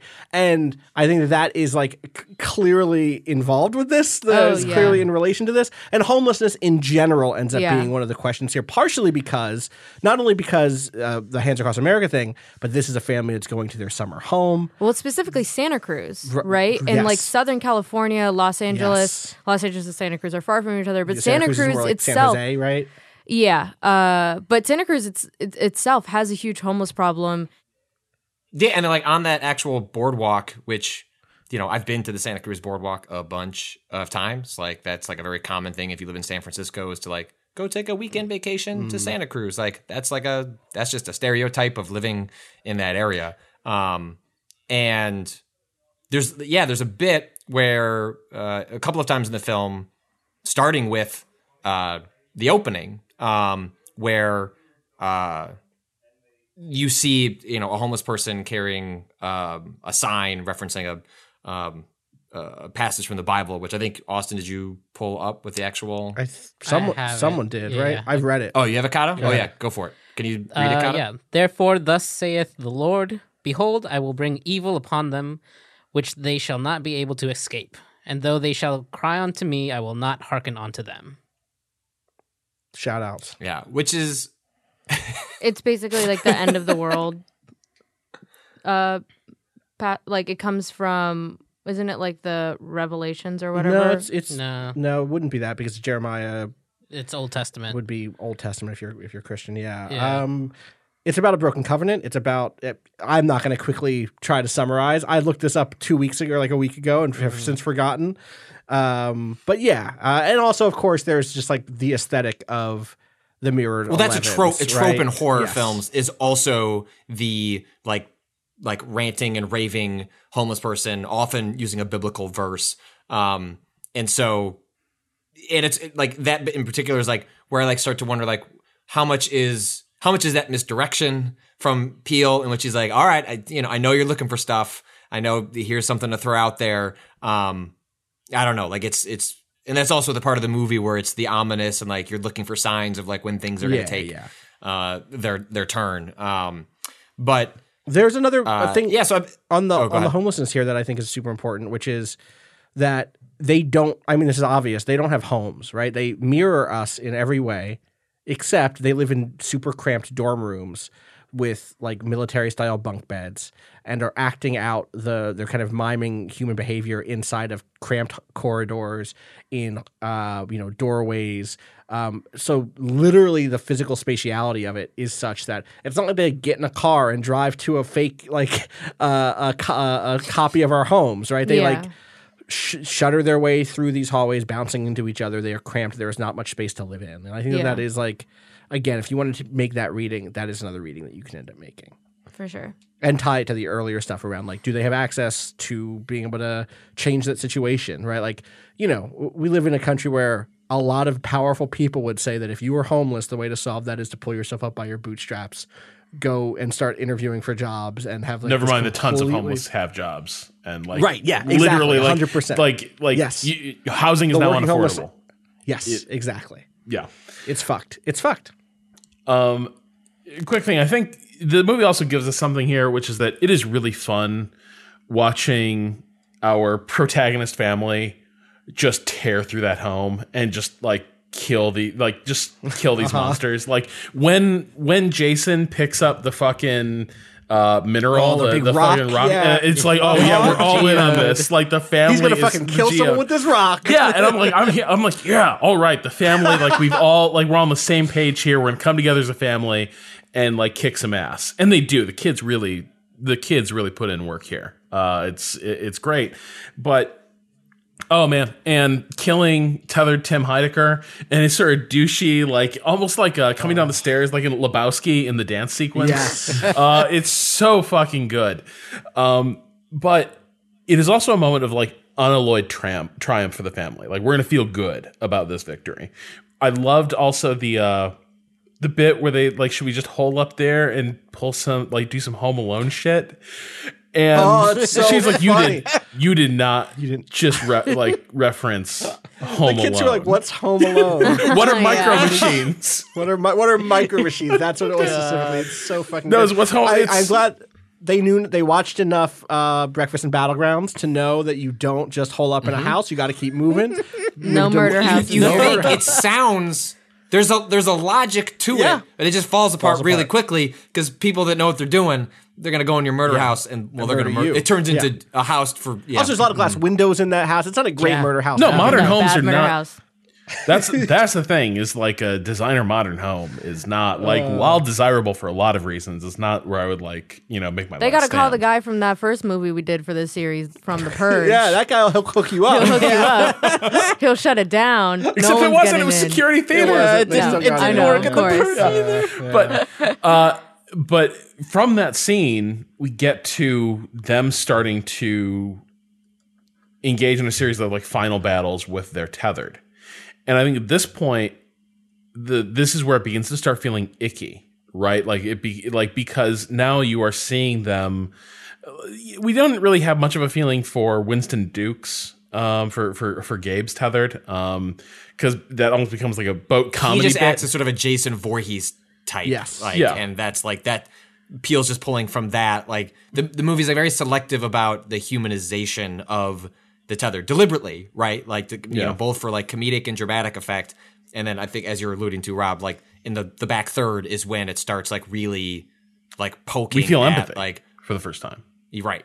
Yeah, and I, and I think this is we we get the triumph at Elisabeth Moth's and uh, Elisabeth Moth's uh, Elisabeth Elisabeth Moss's and Heidecker's uh, house, but right after that we start being forced to reckon with like what are the real differences between uh, you know Gabe, Addie, uh, Jason's, or like what are the real differences between them? Like why are we on their side and not actually on the side of the tethered? Right? Like why does one deserve uh, to go on living a life in the sun, and the other should go back to where they came from or be slaughtered? Uh, you know, in in, in the streets. Uh, and I think we got our first taste of that um, with it, it follows a funny bit the uh, argument between the family of who has the highest kill count. Uh, and Zora is demanding that she she's going to drive, uh, but they end up like hitting tethered Zora with the car and sort of like punting her into the trees and like physically just like breaking her body. God, yeah. And Addie gets out of the car and walks into the trees to find her. And at first, like Tethered Zora appears still be ready to fight and still like trying to fuck people up. But then like she realizes she she kind of has that realization of like she's dying. And you see uh, you know, Addie looking up and re- like there's this recognition of like it's this horrible thing where on some level she is watching her daughter die. That like it, it, it- you know it's the it's the mirror image of your child. It c- might as well be yours, and she And Like, especially been- given right. Yes, It Right. would have The been twist, hers. yeah. Yeah. yes, that's exactly it. And I think from that point on, the entire like we, we've had now the fun to a degree. Some of the fun is over, right? Like now we are starting to watch this from the perspective of what do people deserve here? Like what is actually like this is why I was thinking like you know what's just What is in this? Yeah, Yeah. yeah. and you start to see that it begins with with Addie, where where she starts to realize that, um, you know, there's th- there, there's a kinship there, uh, or should have been, and But it's also slippery, right? Like that is Mm-hmm. the thing that is so effective for me about the final act is that I never knew what I wanted to happen in the broad sense or even in the micro sense, right? Like I guess I wanted the characters who could speak and who were going to tell funny jokes to keep doing that. In like I mean that in like a most guttural like way, an animal way of just like, yeah, the ones who can make me laugh, them they win, please. But when I think of it in this higher sense of like, what is justice? What is the outcome here that feels like victory besides simple survival? It became really hard to to enumerate that mm-hmm. because what is what is that? Like, do I want a, a- someone who has a suit on and like an American flag pin to like turn to the camera and go, "The tethered are we're gonna give them all homes"? Like, that's not what I want from the end of that movie. Like, what do I want? And Yeah. that's I love that about this. Like I actually really liked that I I wanted these characters to come into conflict. The thing I wanted most, i- and is what we got, was for Addie and Red to kind of relitigate the the kind of faults that they, the, the pain that they caused each other, the ways in which they hurt each other, and how that pain is not e- equal, but it's also almost not of kind. It's like they're very mm-hmm. specific pains that they caused each other, caused each other that are not mirrored exactly, and both of them are guilty. Both of them have done something that is has caused lots of pain, and it's it's ugh, it's really complex to try to pick apart, mm-hmm. and that's part of why I ended up really liking it. Yeah, because both of them are vying for survival. Both of them are trying to do right by their families. Right. Both of them are, you know, trying to find a sense of protection and security and and trying to make it out alive. Right. Honestly. and it's like Addie Addie was denied a life of g- general uh, comparative comfort and ease. One where she or sorry not Addie Red was denied a life of comparative comfort and ease where she could have lived and, and strived and had a, a fantastic life. or even just access to the potential. right, for that. totally, and was denied that utterly. Was that was taken from her. Right. But also, the fact that she had those things was built She on the was- yeah, back of, born. of Yeah, being she was born, born into, into it. it. Yeah. Totally. Yeah. And and is now like violently carrying out uh, retributive justice, Mm-hmm. and that is s- so interesting. Um, and for me, like that final act, specifically the stuff after um, Jason and Mm-hmm. his tether with the fire, but like the the stuff underground that culminates in that dance sequence, which like Right. had me on the brink of tears. Yeah. uh, Which was like, I don't. Why am I so moved by this?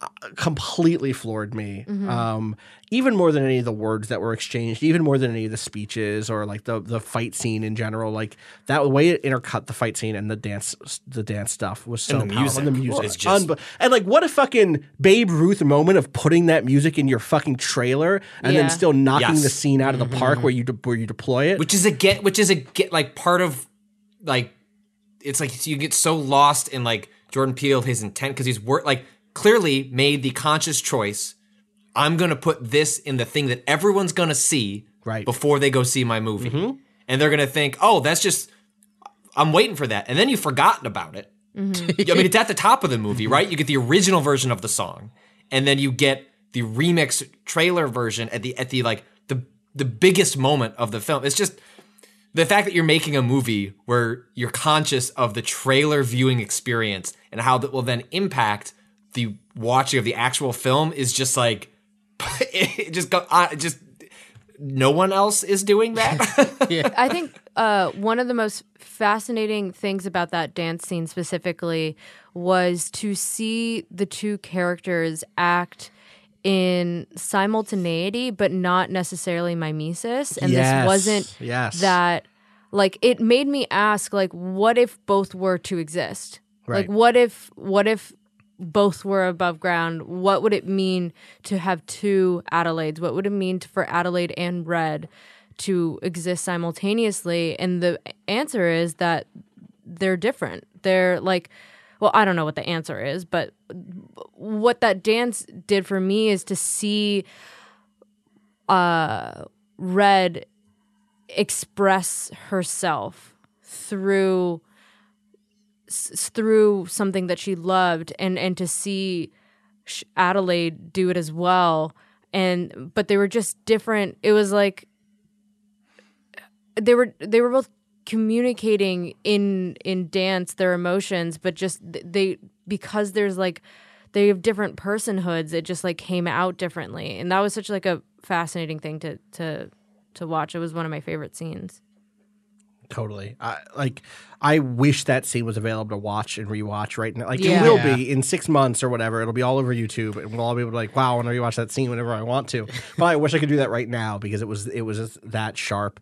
And the difference between their so for me, like that scene ends up being, I mean, in not even for me in the in the story of this of this movie. Uh, uh, red dancing for the tethered is the moment that things begin to break for them and they Mm-hmm. recognize something. Um, they see original production for the first time. They or stop right, miming. they stop miming in that moment exactly, Mm-hmm. and see her dancing and she is not doing the exact same dance but it's also not quite like a what we've seen before as sort of like a stuttering echo of the human action she's com- she's doing a dance that feels complete and feels um uh like appropriate to Right. the rhythm and the beat she isn't off or anything like that in that moment and she that's the moment when like they seem to understand that they too are people or something right? That they too are have an individual agency or that's like how she explains it. I wish i had again the, the exact words in front of me. Yeah. um, and that is interesting for someone who is making art obviously. Is like aha we can we can break through this the false consciousness by way of art is a pretty optimistic you know uh, perspective to have obviously. Um, and then um, but but also this is like part of what ends up being really tricky about the movie for me which is what i said at the top was like if this switch never occurred one is like how did we get here to begin with? Did we get here because I guess we get here because Red walks away from her father, Mm-hmm. and in, in doing that, Addie also gets to walk away from the group, Yeah. right? And like walks up to the mirror, so to speak, and they swap. From that for, point forward, is Red Red is is Red miming Addie or no? She's just living down there, She's just that's I think. Sh- or there's still a there's still a tug between the two. yeah, I'm not sure. I don't know. this is this, this so this is where the like James Bondian Yes. villain like conscious and, and again because it's Jordan Peele he is so versed in horror he knows what he's doing in which like a lot of these horror films you know at, work in mystery and then the third act is like there's a moment where like aha like here's what was driving everything and he has said that like this movie has like a story bible. He knows exactly why the, the uh they have red jumpsuits they use scissors. Even though these things are not explained to any degree in in the film he says that he has internal explanations for for all that stuff. So it's not although this movie is working in metaphor and allegory it is also very explicitly literal in that he has come up with lo- in his mind logical reasons for why the characters have been able to accomplish what they've been able to accomplish even if it ends up working on those different trajectories but like this is where i find the exposition dump that happens to be like very muddling because again like we found ourselves going well you end up losing like the emotional like crux of what i feel like thematically the story is going for mm-hmm. by falling apart in well the, the story gave me just enough of an explanation to like start to wonder about what okay then how does all that other stuff work? Because maybe it's connected to the themes but doesn't give me enough to like complete it Yeah. and then leaves me feeling messy and ambiguous in a way that is part of why I've enjoyed the discussion about the movie afterwards, where like everyone starts piling in their thoughts and like, oh, we can make those connections together. And maybe that's conscious on his part. Yeah. But also, I don't think that necessarily forgives what I do think is a messy, clunky way to introduce that exposition, and that the movie would have benefited more from telling us less because in my the the solutions we would have come with in our head, they're like, oh, maybe this is how it works, is more allows us to find more thematic connections than well, we know it works like this, so then it must work like that. Right. Yeah. And then you just don't find the A to B to C when I wish there just was less understanding of how A to B to C even works. instead of feeling like you're hitting dead ends, like leaving those kind of as open questions. Um, but but I do think that the the highlight of my experience of this movie is in conversation, is in what happens after, and I think that's so special and um, uh, significant and meaningful that a movie can um, sustain like such extended dialogue and discussion after um that like is the marker. And and not just like okay what happened but further than that including that um to to to continue to to kind of ponder at these things and for these questions to get stuck in your head is the mark of you know a very interesting work. And I, and I think prob I think there's like a deliberate attempt to get away. So as useful as a term like the sunken place is to like give a descriptor to like a larger idea, this movie is like very specifically not giving us terms and phrases for how to wrestle with like the themes that it's conveying. And so I think part of the reason the movie drives so much conversation afterwards is because Peele didn't give us the language in the movie to like simply communicate like the themes that it's wrestling with. And so that's why you can get really reductive with Get Out and just say the sunken place, which is like it's true, but also like that's not it. Mm-hmm. And mm-hmm. with us, but I think part of the reason the conversation is so like electric and exciting is because he didn't he didn't supply that in the work itself and instead asks the audience to figure it out for themselves or or wrestle in like the the frustrating ambiguity is the point I think because if the movie you know you know the final shot of the movie of them holding hands which is reflective of like a societal attempt to do something that didn't actually get at the root of a problem and was a fruitless effort that was purely performative mm-hmm. like that's like a really ugly frustrating way for a movie to end especially relative to the twist because you're both simultaneously left with who was I rooting for? Mm-hmm. Why was I rooting for them? Actually, maybe there's no one to root for here. and did Red actually accomplish anything for the people? They've made a point, but like what comes next? Was it just as fruitless as Hands Across America getting people to pitch in some money and then actually the production of Hands Across America like cost like some like more than or not like basically no money went to Right. actually help the people that they said it was going to help. So mm-hmm. like all of that messiness, like the anger, like the divisiveness over the movie feels like very much the point Yeah. because you're not supposed to coming out the notion that you come out of any of these things with cleanly like, well, if we just did this, we'd fix it. And I think the point of us is like, no, that's not that's not how it works. It's actually systemic infrastructure. Like it is, it goes so much deeper than just Yeah. do this and then we we find a solution to the problem. And I feel like that system is what the movie to me was like kind of talking about. That when like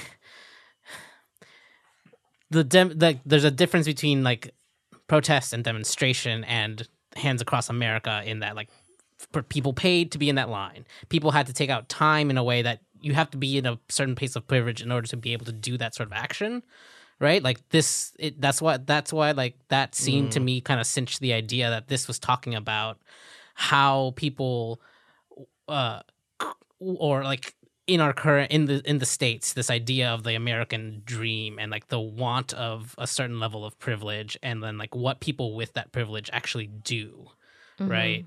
Like the they don't necessarily like it's it's not necessarily like giving us any answers as to like well how do you fix it or anything like that but it's like asking the question like what are you doing with your time? Like is it worthwhile? Like is it is is are you using your privilege just to make yourself feel good? Right. right? Which is what that like kind of like immense like sort of like action of like all the way across like america's a big fucking like, like there's a lot there's a lot of people a lot of time to like when like did that actually help right no Or was it not- spectacle? right it was all yeah Right. I mean, I uh, the my I my only counter to the comparison, like when I see that, I didn't see, and I've read this take from people who said that like, oh, and what it's saying is like maybe this little like micro revolution of of the tethered is also going to come come to naught and like isn't going to change their situation. Like, no, their situation's changed. They killed a bunch of people. Yeah. They Like are above. They see like a lot of people, and they see the sun for the first time, like for the first time e- ever, and like whether or not it makes things good for them going forward, who knows, right? Like uh, I don't. Know. Not necessarily like something not- to like I don't come away with the feeling like I'm supposed to be rooting for but, someone. but, right, I'm, but I'm I guess my the, the thing I want to just make sure is super clear on this is like I'm not saying I want to be clear. I, I've seen the the read that it's like and just like Hands Across America, this is ineffectual in Right. the end because it doesn't solve the problem. Like no, I don't read. I, I read it as like a mocking of Hands Across America. Yeah. A sort of like you know what? Fuck Right. you that you ever thought like oh yeah, Hands Across America, motherfucker. Yeah. Here we're gonna hold ours, and they're gonna be covered in your blood, and you're gonna have to like see us for it's it's Hands Across America was not people who were homeless holding hands across America. Yeah. That is the, Right. the thing, right? Mm-hmm. If it had been, it may have been more effective, right? Because it would have been uh, forcing you see you us. see us, Look at us. stop looking away. And in fact, city, po- you know, urban planning policy for the last forever has been how do we make sure we don't see the people who we fail to serve and who we take advantage of? How do we make sure that they don't have access to public infrastructure like like transit? How do we and make sure home prices go up forever? Yes, exactly. And obviously like, there is also and I've seen this read out there too, the the like and I think this is probably there's like oh wow, it is literally a big red line, right? Like they've they, if you want to A wall. or a wall, right? There's the oh there and I like ah, it doesn't quite work for me. I think you're I think there's a it's not like oh you're reaching, but I think that there are other other reads that are more convincing for me. Yeah, it's not that this isn't a post-Trump movie. Right. Like it is obviously a post-Trump movie, but to simplify it to is just haha, Okay. Trump Like I, is is too Okay, do you want to say it? Do you want yeah, to I read the can't bad handle take this. out I can't. No, I'm not reading the bad take. oh my god! like it's, there's a take. Was it? I don't know where, where it was. Which which shitty piece? Slash was it? film or something maybe. Oh my god. Um. Yeah. So I think someone. it's the slash film piece. Yeah, I, I I did really enjoy also the writer admitting like in the same graph that that take sucked. Uh, but uh, the fact that people were probably typing right now to tell him how much he sucked meant he was right. Uh, I think the tethered represent the modern Republican Party. That sound you hear is many people angrily clicking away, but follow me on this. They're cloaked in red, the color associated with Republicans, and only Republicans. They're a united front during a time when Democrats are quibbling among themselves, and as you mentioned, they feel wronged and angry. When asked who they are, Red answers, We are Americans. The tethered have been there all along, and they look just like we do. During that big bonsai exposition dump, Red says the scientists who created the tethered forgot about us, reflecting the fears of white, rural, Republican voters in coal country. There's a huge visual cue in the film that lends the most support to this read, but we'll get to that shortly. I'm assuming the visual cue is the closing shot on the hills of California, uh, known coal country, um, as we, uh, you know, as, as, as we as we all learned in the books. What I hate about this is, um, there are times when existed like there are a lot of reasons the Trump era sucks, but I'm specifically talking about like aesthetically, uh, in terms of like artistic criticism. Acting like Trump is this useful prism to examine American life, and is the only prism, in fact, that we should apply to anything. That is that everything we see has to be shot through the lens of this fucking oaf and Fox News, and that's how we should interpret everything as this. Oh, this is clearly about this movie has villains. You know who else is a villain? Uh, Trump supporters. Like it is consistently sucking the air out of the room and also managing to extinguish the more critical thought that like this moment probably should be provoking.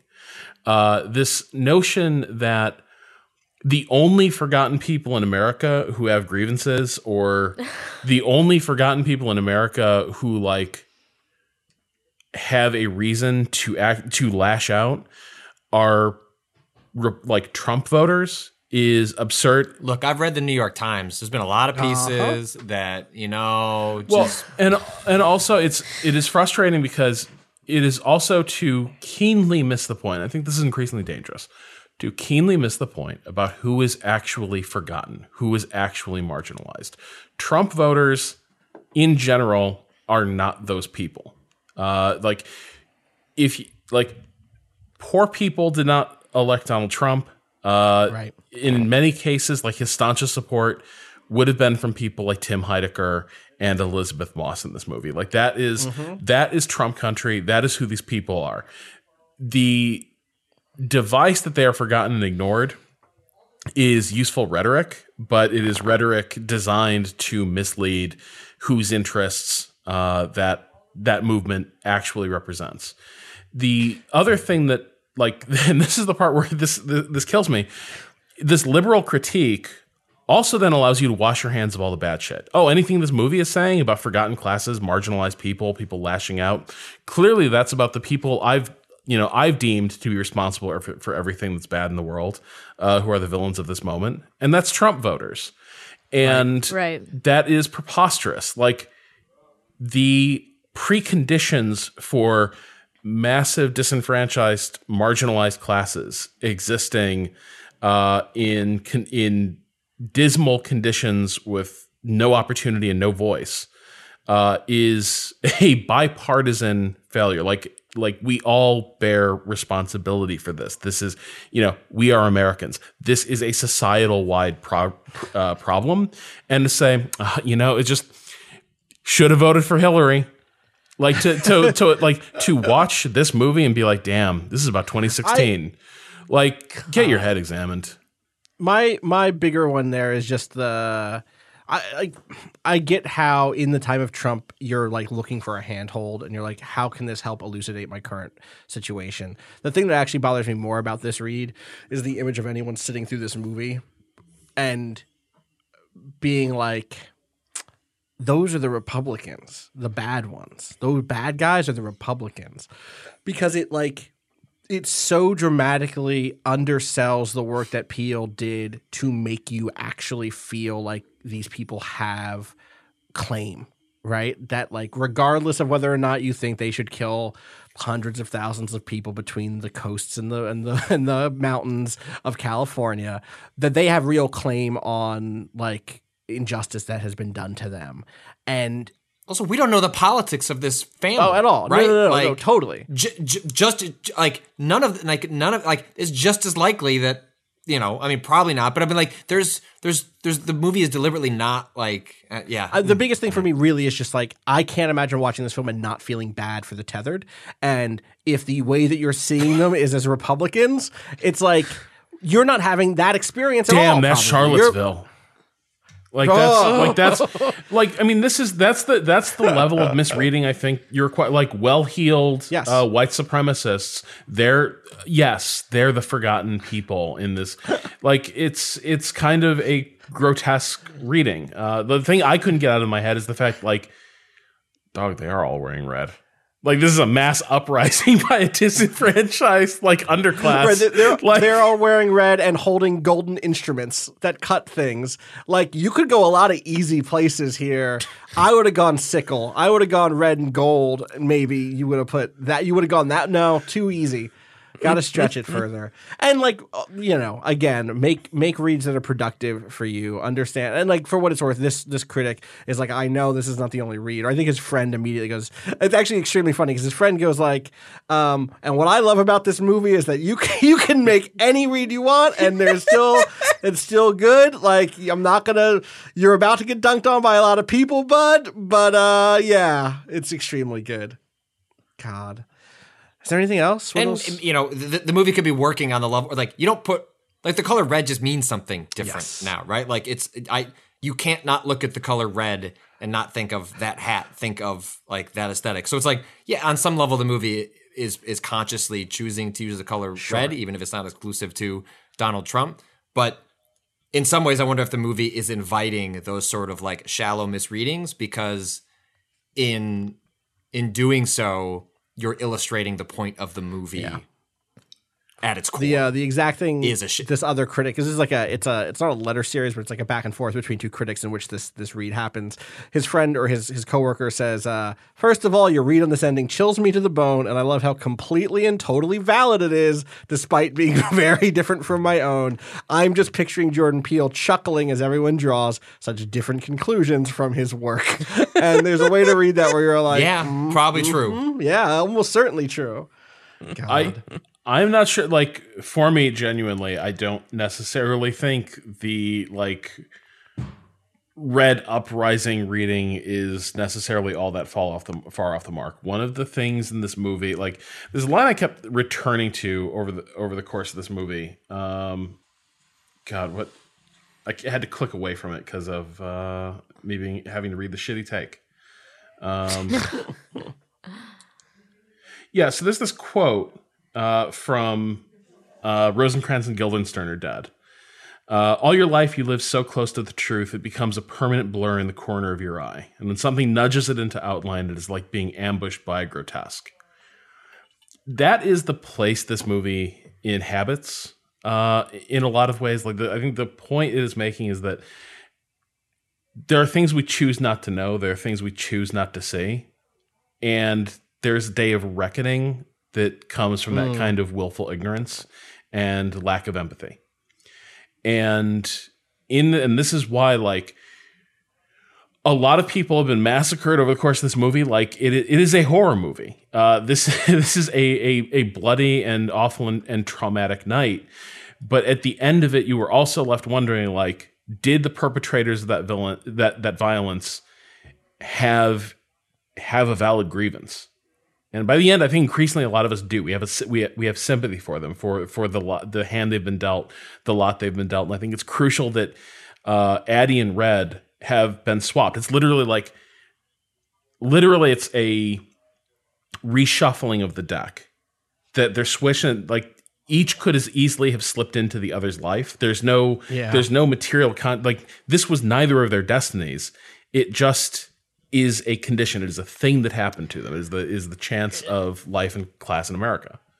Well, well, it feels like part of the point that the movie tries to make is that it's not, it's not fate. This was a system that was created to uphold certain people and put down others, other people, right? Like the the they they were made, and like the tethered were made by another, which like to me is like reading as like the systems that keep people oppressed are made, are created by other. They're human people. systems. They're not some ancient occult supernatural Yeah. truth that has always existed. And- there was a year before which the tethered did not exist. Right.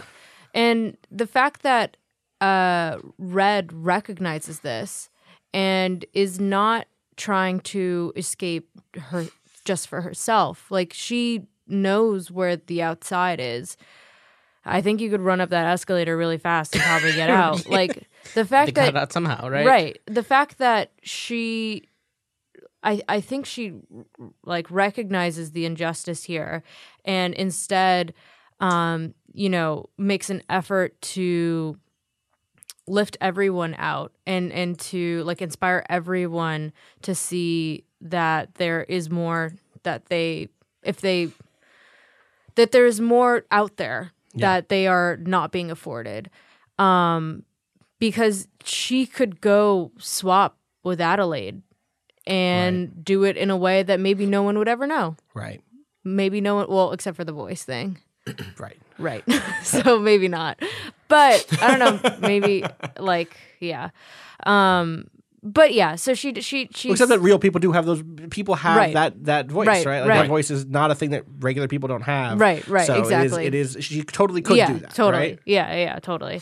So, uh, but the fact that she instead, you know, f- like finds some sort of identification with this collective and decides that together, um, and that only together, um, they will leave, is uh, significant.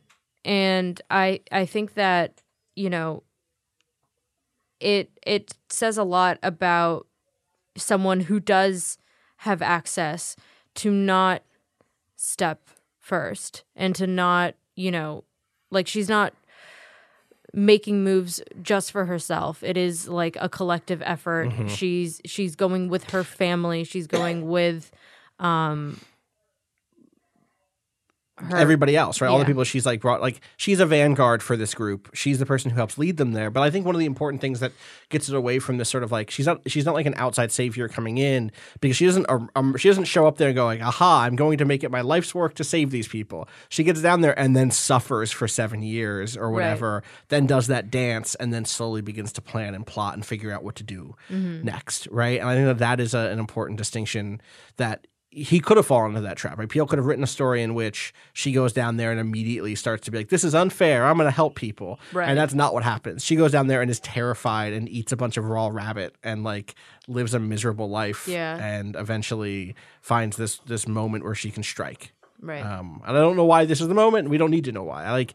I don't. I, I think that that's like again one of the reasons I I end up liking this film is because it wants to play with allegorical um, filmmaking and allegorical storytelling and setting without being too caught up in it.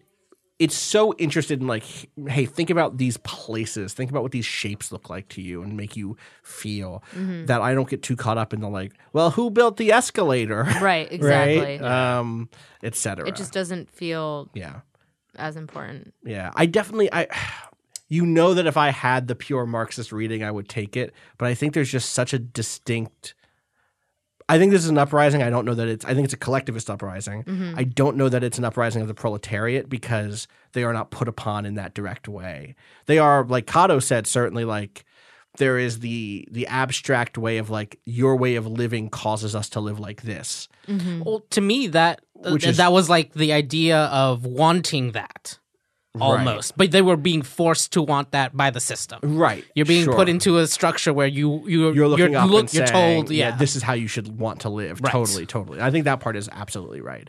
I do, I do. Like, I, I'm, I want people to make sure that they leave this think and don't go to Twitter like, well, what Waypoint said was that it's about cl- class relations in a very clean way. I think it's like it's about class relations, but in a very messy way, and mm-hmm. not in the way that we think about. Like, this is not a movie about fuck the one percent in that clean way because it is not about how we are making the one percent money. In fact, that was the failure of the of the the the goal of the experiment was to create people create a way to control the people above, and that failed. Right. Mm-hmm. So, yeah, Again, byproduct. yeah, yeah. I don't know. Rob, you had something there. Rob, did you have one? I was just thing? I was Like- just thinking. I think one reason this movie defies easy class, like again, I keep returning that line. We're Americans. I think one reason this movie Yeah. defies that clean class reading is because American class consciousness and the way we conceive of ourselves and the way we picture our society is very un-Marxist, uh, and that has been by intent and design. But in general, like American political discourse likes to pretend these distinctions, these structures don't really exist. It likes to obscure them. It likes Yes. to frame America as existing in a separate political tradition and reality, uh, where those material relationships don't matter. And so I think that's like one reason, like like one reason you have this this depiction of the tether and what their uprising looks like and they're not a proletariat because literally Americans don't think of themselves as the proletariat in general. Right. Um, and I think this is very much to the point is there's the sense of there being an injustice and inequality, a, a, power imbalance, but it doesn't follow into those neat allegorical lines relating to Marxism because like that is not that is like that that is not the neither, neither the ide- the societal ideal that is popular in America nor its dreads really f- follow the same those same lines of thought and I think that's why this movie looks the way it does. Yeah. There are uh, two small things, uh, like as I had thought through some of the logic that the movie sets up. Is one, there's like a throwaway thing early on where the movie is like very much playing up the notion of coincidence, right? There's like the clock at eleven There's the frisbee that ends up in the circle. that the movie is like really being like, uh like uh huh, um, that it doesn't end up doing anything with. But the character, like Lupita's character, remarks upon it. Like she's nervous about the coincidences in a way that's suggesting. I think this is part of when Peele suggests there's more going on than he lets. Like I do think that's like a hint at like a some larger part of a mythology that he's thought about that he doesn't get into in this film. And the other thing I wondered about is like if you think about the way this would this movie touches on this, but like um the the unnamed ho- uh, homeless character from earlier in the film, we do see him get die later in the film, right? Yeah, no, he's he's being loaded into the ambulance. No? uh, dead. loaded into the ambulance. Yeah. And Oh. like Yeah. one of the things I oh. started wondering through of the film is like, right, so what we're seeing are like a, an underclass going to their privileged counterparts. But like by the, the very nature of like what's been set up here, like there are loads of underclass Right. who are just going to confront underclass versions of themselves who have gotten nothing from society. And so when Peele has talked about like other angles he could take, I can't help but like wonder like different versions of this movie or like different perspectives that involve like what happens when like you go above to think like, haha, I'm going to go find like that like rich privileged person who's like made it up here, and it turns out like they're in a gutter too, and like they're just as happy to pick up a knife and like join hands with you, and like I just think they're like really interesting implications of like the goal, like whatever the goals of the movement are, but then confronted with the, the actual realities of what's happening on the surface are just like even if even if he never explores it, are interesting implications for like what's set up Yeah, the film. totally. That's really, really well spotted. Um, so I think that's to do it. Uh, for better or for worse, mostly for worse. That means that we're done talking about us. Um, You know, we love to talk about. this has been like a really fun. yeah, now we're gonna lore reasons. Uh, Austin Walker, first episode, um, six episode season. Um, yeah, this has been a lot of fun. Like I, I like I said, um, you know, like what this was born out of like us trying to find like different way, like to try and a lot of what Waypoint does is.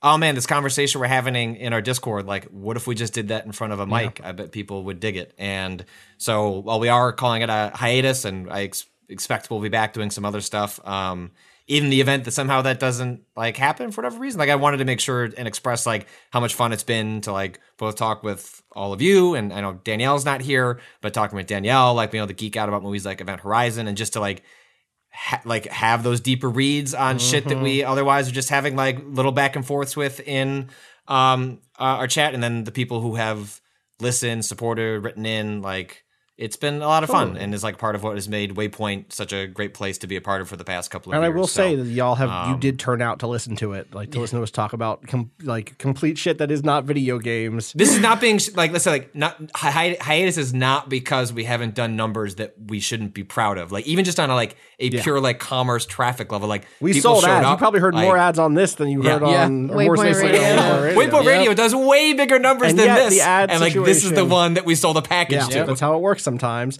Uh, uh, it literally is like, hey, in the future, what if we focused more on video games? Because like one of the things that I'll say, we've talked about this before, is we're working a little bit more closely with the folks at Motherboard, which gives us some more access to to more writers and people with great ideas. It's like, well, as part of that, we should probably like focus on games. There's a lot of those out there, Oh a yeah. lot, a lot of games. So Video games. if you somehow is that subscri- one or two words? two words uh, per our style guide. Does this person exist that you're about to set up? Yeah, The person who uh-huh. listens to this but doesn't. listens to this? Listen, Look, I think the breakout hit is. that was the Jane Austen series probably brought in a lot. of Yeah, people That's true There are people. There are people. definitely some people who listen to Pride and like- Prejudice. Yeah, some people were Waypoint fans, and maybe they had a partner or a sibling or a, a family member or a, a so, you know a, a dorm room c- co a roommate. That's what those are called, right? they had a tether. Dorm room, coat room. you imagine you ha- you are a tether, and your your tethered is listening to to be good and rewatch, and you're like, I don't like video games, but I like movies. Well, come, well, listen to Waypoint Radio also, uh, because we talk about uh, video games. We also do a, a weekly podcast called Waypoints, where we dig into culture and news and current events. But also definitely video games. at So it's core to our mission, and anyone Yes. from Yes. Vice don't Not even worry anywhere. about it. don't even listen to You- we- waypoints. There's just so much video just- game content. Uh, just don't even we just sweat talked it. about the occupation. We just talked about the occupation on Waypoint. You did. Exactly. That's a video game. Proof. Point to it. Mm-hmm. Sports or games. yeah. We t- the Green Bay Packers and the Chicago Bears are in, man. What is the WWE if not a fictional game? We let storytelling. Yeah. Why we play? Narrative. That now They're being controlled by the script writers, like the player holds it. exactly, exactly. Mechanics. Environmental storytelling. Yeah. all right. Oh boy, we're all gonna lose our jobs. Can't wait. Honestly, Um, fuck me up, fam. I'm not gonna be here. oh no And you know what'd be great? You should take this time, this podcast, go give this five stars. Go review this fucking podcast. Review yeah. it. Like now's Review the time. it till the end of time, please. God, what was a five star Five-star- podcast? Five star runtime. Yeah. That's right. You know what it is. How long did we go for? Not that long, Two right? thirty. There you go. That's, It's all. healthy. It's healthy. Still longer than the movie. If it ain't longer than the movie, Uh, it you can ain't Waypoint. Patrick, why can't Hell you yeah. run a Be Good and rewatch it more like me? Just tight, You know? like just only the highlights. Uh, really, like you know, give people a high sign when we got to wrap it up. Um, I don't know. I'm just saying, I set a standard. Uh, would have been nice to see it followed. Well, we're canceled now, so there you go, uh, Rob. rest. I'm sure it had nothing to do with the Nope. 30 hours of. yeah, just like just like in us. Note the coincidences didn't mean anything, right, Rob? Hey, Seven parts Pride and Prejudice doesn't mean anything that we get hey, what, canceled uh, after that. why? parts. Why has Thank Team you. Waypoint put 120 person hours into Jane Austen adaptations? Uh, audience growth? Audience growth. I, it is very funny to me. One of the first comments we got when we launched Be Good and Rewatch It was from someone here who had just started here and who didn't know the makeup of our like who didn't even know the makeup of our team yet. And in seeing a gaming site that was going to start doing more cultural coverage, uh, was like, "Hey, can you just like make sure that some of the movies that you watch and TV shows that you talk about aren't like hyper masculine and like hyper like aren't like super like dudeish?" Because she didn't know who the fuck we were, like what type of Oh, stuff. that's that a we good- did. that's a decent And also, we were doing the. Purge movies, which is like, I get what you're saying. Right. Like, I, I don't. I think many women probably like the Purge movies, where there are lots of women horror fans and blah blah blah blah blah. But I get where you're coming from. And at the time, I was like, you know, we were just talking about doing uh, Pride and Prejudice rewatch, but I just watched it, so maybe maybe soon. And now the definitive biggest chunk of this show is a Pride Jane and Austen, Prejudice. yeah, Pride and Prejudice plus Emma and Clueless. Love it. If you didn't listen to those, you should go back and listen to those, even if you think you wouldn't like them. They're very good. They're fun. Yeah. They were a blast to do. We get very punchy in some of those. Oh yeah, punch punch. Some all. There's a, there's a punchy section in Fair. everything. That's fair. That's fair.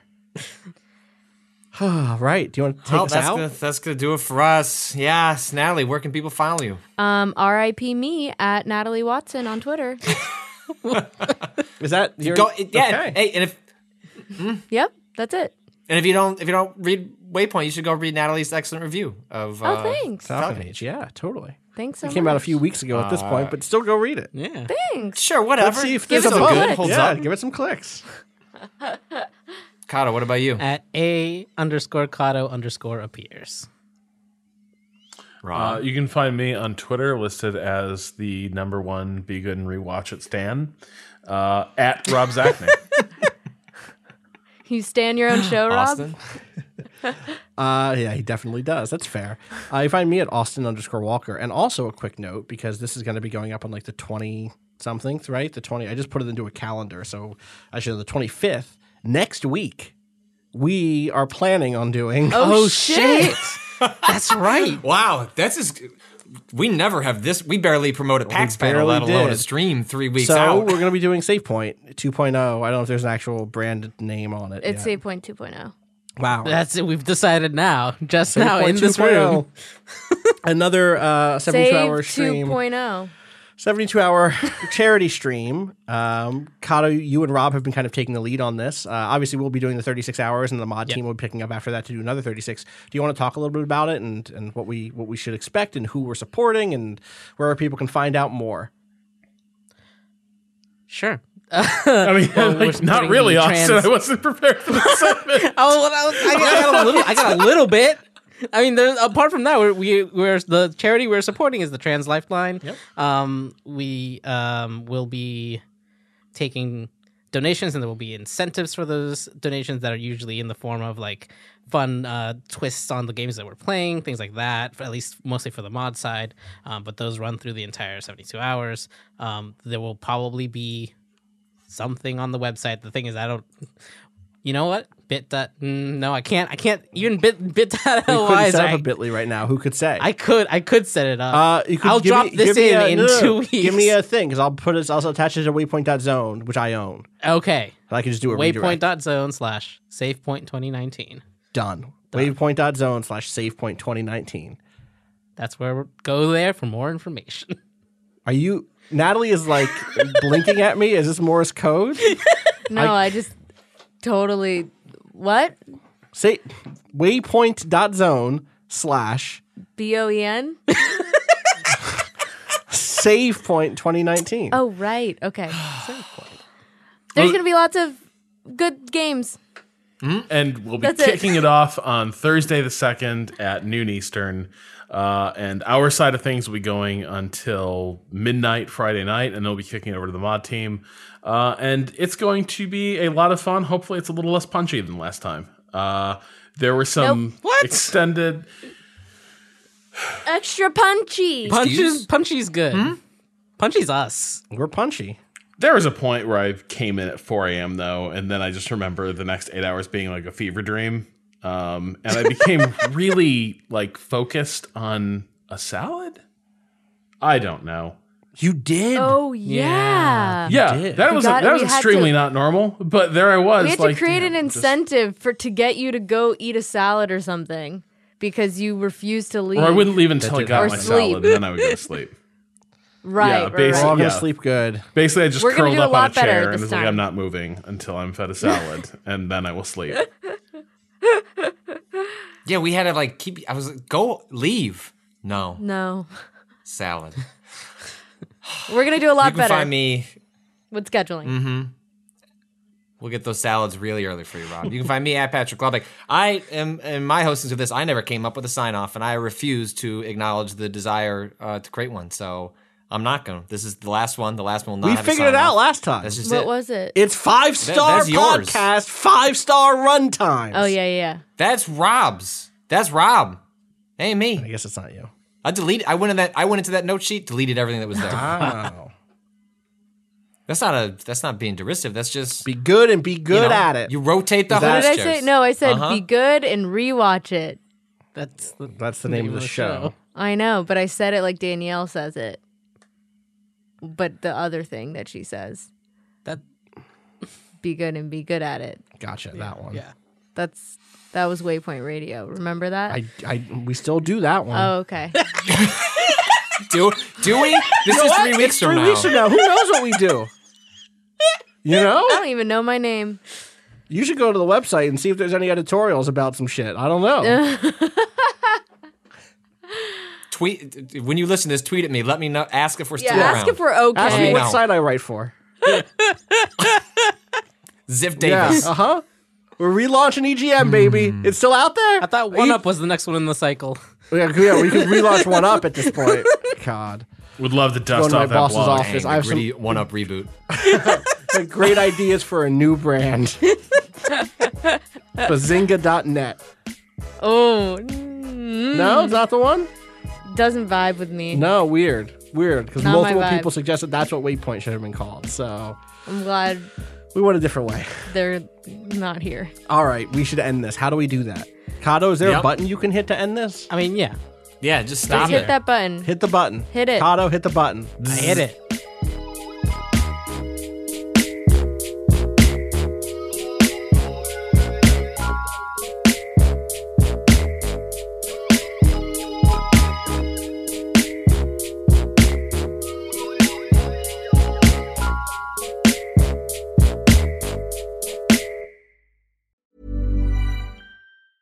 A lot can happen in the next three years. Like a chatbot may be your new best friend. But what won't change? Needing health insurance. United Healthcare TriTerm Medical Plans are available for these changing times. Underwritten by Golden Rule Insurance Company, they offer budget friendly, flexible coverage for people who are in between jobs or missed open enrollment. The plans last nearly three years in some states, with access to a nationwide network of doctors and hospitals. So, for whatever tomorrow brings, United Healthcare TriTerm Medical Plans may be for you. Learn more at uh1.com. Did Oh. you? Did you really 'Cause hit the it? numbers? Everything's still going. No, I No, did hit it. I I hit, feel that's the sad. button. The button is I'm cutting that there. I'm sad. But uh, it's still doing recording. yeah, I leave it going for a bit. This is post pod. Oh, we're in the, oh, we're in the post pod now. I thought we were. This is the post pod. Living in the post pod this is reality where the now. post pod lives. We are recording on this end. yeah. Oh my goodness. Wow. I need to get rid of that. That needs to stop. 2018. Okay. Um, Last year? What was it? I'm look. I'm no. I'm looking at the the the, the movies that have been 4DX enhanced. Uh, all the major. Okay. All right. I'd go see the Meg. Come on, giant shark movie. This Wikipedia should list out what happens. I just assumed the You know. water sprinklers are on the entire time to give you the sensation that you're always in the ocean. First man. First man? yeah. You know, All that water in space. Sicario. They. This can't be right. The second Sicario movie. Oh yeah, there's so much blood in that though. The movie is so bad. That movie's bad. I never got around to it. I it's worth see seeing for one. how bad it is. yeah, I didn't see you. Yeah. It was a different director, wasn't it? Different director, same Yeah. writer. Hmm. And then like Oscar Isaac or who? Antonio Banderas. Wait, which one were we It talking was the same Sicario? cast except for uh, the actress that was in the Yeah. first one. Right, right, right. Emily. Blunt. She like wouldn't Emily do it Blunt, because yeah. it wasn't the the same director or something. Yeah. Well, maybe she read that script and was like, "Yo, like the first one had its problems it too, there. but the Did, second did one Lou is just- Jobs write this? God. I mean, it makes you it it. I am often an advocate of like you know remake sequels don't ruin original things, but actually like the Sicario, the second Sicario like makes you look back at the first one and go like, mm, actually, mate, no.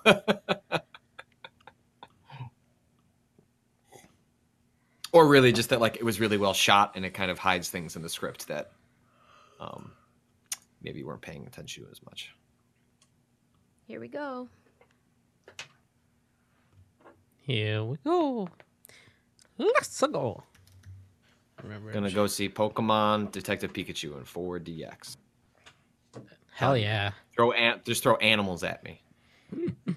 I wonder if they had a heating element so that you can really feel that Charizard fire.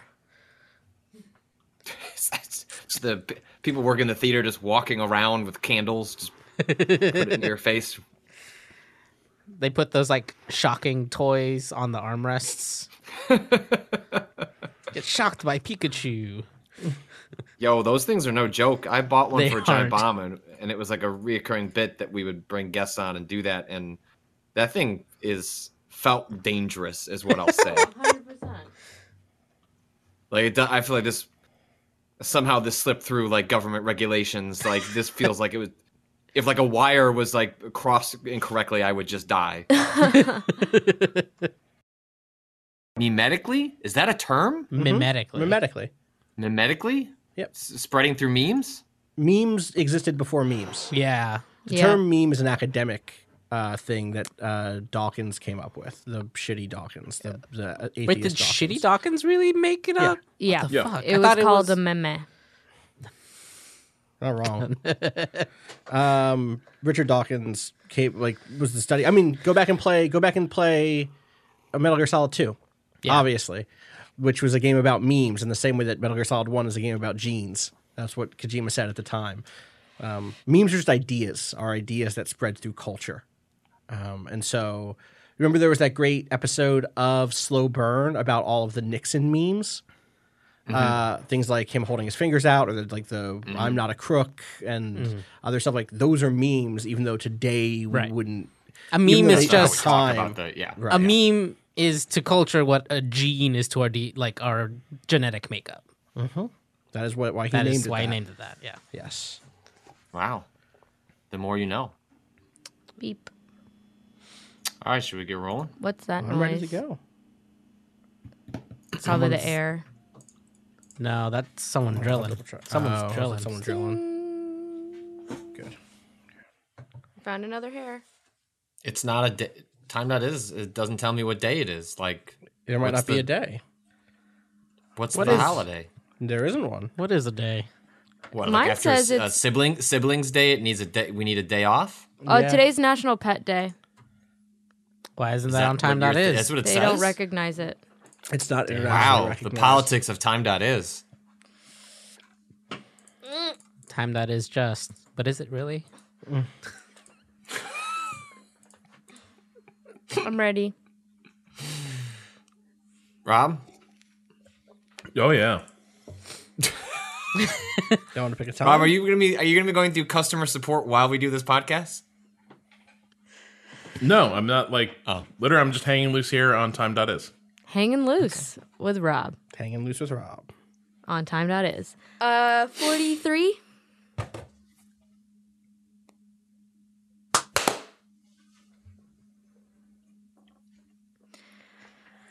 Hey, internet, what's up? We're here. I was gonna say, wait, who's hosting? What's going on? Why? Are Welcome there's- to. Look, Welcome you can do to- a lore reasons. On, you this can do a lore reasons on us. Uh, You could. Okay. Okay. He said there's a Bible out there. I mean, like a like a. Anyway, we'll get into it. Oh, I thought you meant us.